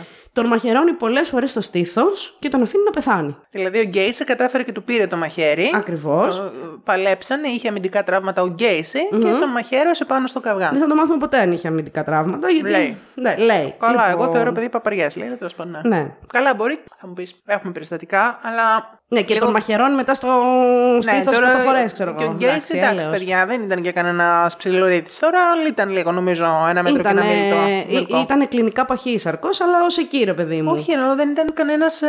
Είχε ανεκτόπισμα, ρε παιδί μου. Δεν ήταν ψηλός, νομίζω, ο Γκέισι. Εντάξει, ψηλός δεν ήταν, αλλά ήταν ο Γκώδη. Θέλω να σου πω, δεν ήταν κανένα ντούκι τώρα. Ένας άλλος πιτσυρικά ε, γυμνασμένος και αυτά. Ε, θεωρώ. Anyway, ήθελα να το παίζει και πολύ βα- βαρβατήλα ο Γκέισι στις ιστορίες. Σωστά. Ε, Τέλος πάντων, λέει ο Γκέισι λοιπόν ότι αφού τον, σκο... τον- τον μαχαίρωσε τέλος πάντων, πηγαίνει να ξεπλύνει το αίμα Ναι. και βλέπει, λέει, στην κουζίνα ότι είχε στρώσει πρωινό για δύο. Είχε φτιάξει πρωινό. Δηλαδή ότι και καλά ο Τίμωθη Ναι. ξύπνησε το πρωί, ο Γκέισι κοιμόταν και για να τον ευχαριστήσει για τη φιλοξενία και το tour στα αξιοθέατα Ναι. του Σικάγο, του έφτιαξε πρωινό. και μετά πήγε να τον ξεχάστηκε μαχαιρώσει. και πήγε με το μαχαίρι για να τον ξυπνήσει, κρατώντας το ακόμα και έγινε το σκηνικό αυτό. αυτό το έχει παρεξήγηση, παρεξήγηση, κύριε, Αυτό κύριε το είχε Πρόεδρε. κάνει φίλη μου στα αλήθεια όταν μου το είχε πει. Μαχαίρωσε κάποιον. Όχι, παιδί μου. Με τι ανθρώπους αναστρέφει. Σταμάτα, παιδί μου. Όχι, μου λέει όταν ήταν μικρούλα, είχε περάσει μια φάση που ψιλοϊπνοβατούσε. Και το ξέραν οι δικοί της, ρε παιδί μου, γιατί ψιλοβγήκε και στην αυλή και Παναγία μου. φοβόντουσαν. Ήταν μικρούλη καλά, ήταν πάλι καλά. 6-8 χρονών, 7 μικρούλη. Και τους είχε ξεφύγει, πήγε για να βγει από το σπίτι και τρομάξαν οι καημένοι και άρχισαν να κλειδώνουν, ξέρεις, με πολύ προσοχή. Ναι. Παίρνουν το κλειδί για να μην ανοίξει. Και λέει ένα, βράδυ, ένα πρωί, μάλλον, κοιμούνται οι δικοί μου και ξαφνικά λέει, ακούν ένα θόρυβο και ανοίγουν τα μάτια. Και με λέει, εγώ και κρατώ ένα μαχαίρι πάνω από το Χριστός κρεβάτι. και Πανα- Και είμαι σε βάση. Ξέρεις, δεν Ναι, ναι, Και λίγο. «Α, τρομάζει ο πατέρας μου, μου πιάνει τα χέρια και ξυπνάω λέγω το καημενάκι. Λέει, έβλεπα όνειρο ότι είχα πάρει λέει φετούλα ψωμάκι και έβαζα μερέντα, λέει. Και ήμουνα σε Αχ, φάση να μου βάλει καημένο μερέντα να μου. φάω. Με κλειδώναν, λέει από τότε. Ε, ναι, δικαίως. Ποια μερέντα.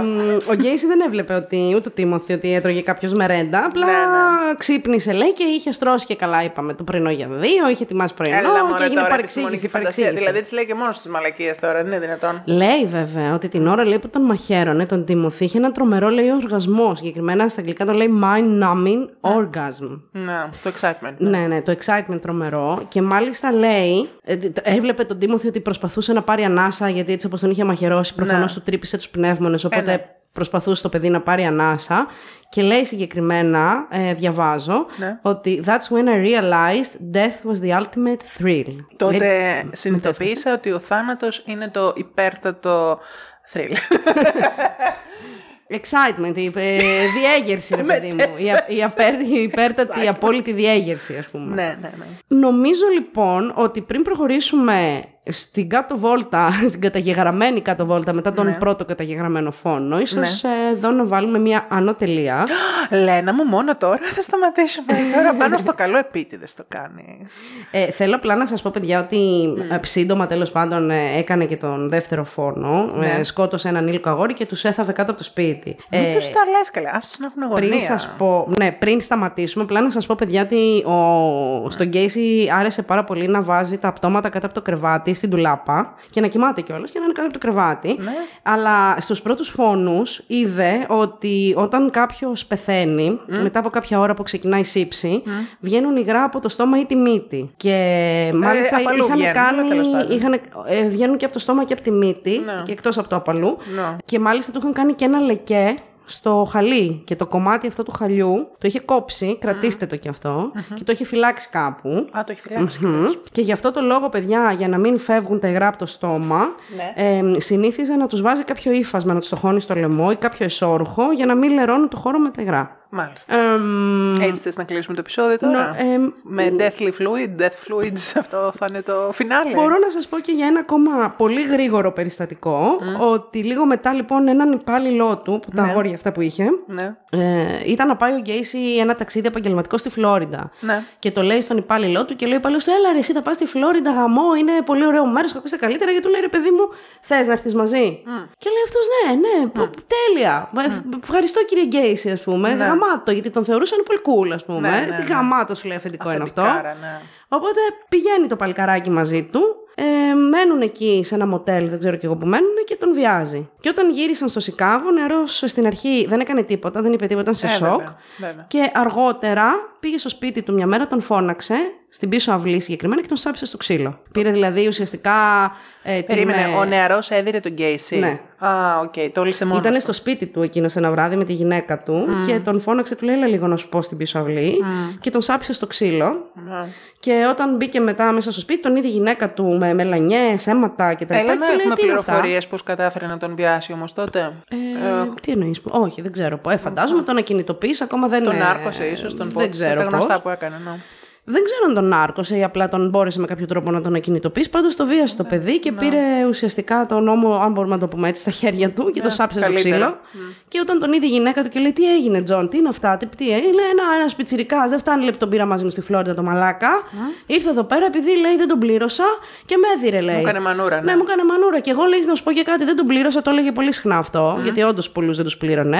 Γιατί λέει δεν κάναν καλά τη δουλειά τους. Και εφόσον δεν κάναν καλά τη δουλειά τους, δεν θα τον πληρώσω. Πολύ ελληνικό Οπότε- εκ μέρους του. Πολύ. Ελληνικό εκ Α, μέρους πολύ του. ευγενικό νόμιζα ότι είπες, Όχι, λέω όχι. κι εγώ. όχι, όχι. Παιδιά μου, θα βάλουμε μια νοτελεία, γιατί έχει περάσει αρκετή ώρα. Θα επανέλθουμε δρυμύτερες και πιο έτσι επιθετικές. Ναι, στο και δεύτερο θυμωμένες μέρος, και οργισμένες. θυμωμένες και οργισμένες. Δεν πρόκειται να τα ακούσει κανένας. Μιλάμε ήδη τρεις ώρες εδώ πέρα. Ε, Όχι, παιδιά, εντάξει. εγώ το να είπα. τα ακούσετε, δεν είναι δυνατόν. Το Είπαμε να κοριτσάκι το μου εδώ κάνουμε- έχει κάνει έρευνα. Βρε, βρε έχει πονέσει αυτή την ώρα. το- Να το δείτε, είναι ροδοκοκκινισμένο, είναι αγχωμένο. Λέω αστεία και δεν γελάει γιατί θέλει να πει την υπόθεση. Ναι. Αυτό παθαίνει κάθε φορά που έχει διαβάσει. Το Εντάξει, παιδιά, γλυκούλι. εμένα ο γκέι σας είπα. Είναι Ναι. αγαπημένος μου με τι, ποια έννοια το λέω. Ότι είναι ένας άνθρωπος ο οποίος αξίζει τον κόπο να συζητηθεί λίγο το background του. Και θεωρώ ότι ήταν πάρα πάρα πάρα πολύ παραγωγικός. Γιατί απλά κρατάμε πως όταν έχουμε έναν κατά σειρού δολοφόνο, εμ, στον οποίο μάλλον χρεώνονται κάποιοι φόνοι, είναι οι φόνοι οι οποίοι ε, μπορεί, μπορούν οι αρχές να διασταυρώσουν. Το ότι μπορεί λοιπόν κάποιος να έχει 5, 6, 7 δεν σημαίνει ότι είναι τόσοι. Ναι, Ε, ίσως τον Ντάμερ να ήταν όντως 17, δεν ήταν 20, ρε παιδί μου. Δεν νομίζω ότι ήταν πολύ περισσότεροι. Αλλά ένας άνθρωπος ο οποίος έχει ήδη πολλούς, σίγουρα δεν είναι τόσοι. Οπότε γι' αυτό ήταν και τόσο σοκαριστικό, γιατί για τη συγκεκριμένη περίοδο ήταν πάρα πάρα πολύ παραγωγικός, μόνο και μόνο από τους καταγεγραμμένους και διασταυρωμένους φόνους που, μπόρεσε η- που μπόρεσαν οι αρχές να καταμετρήσουν. Οπότε αυτό για μένα ε, Από με, μόνο με, του με αρκεί, ιντριγκάρει, ναι. ρε παιδί Ναι, μου. ναι, Ναι, να δω το, τους λόγους, να δω πώς το έκανε, ποιο ήταν το emo του και όλα αυτά.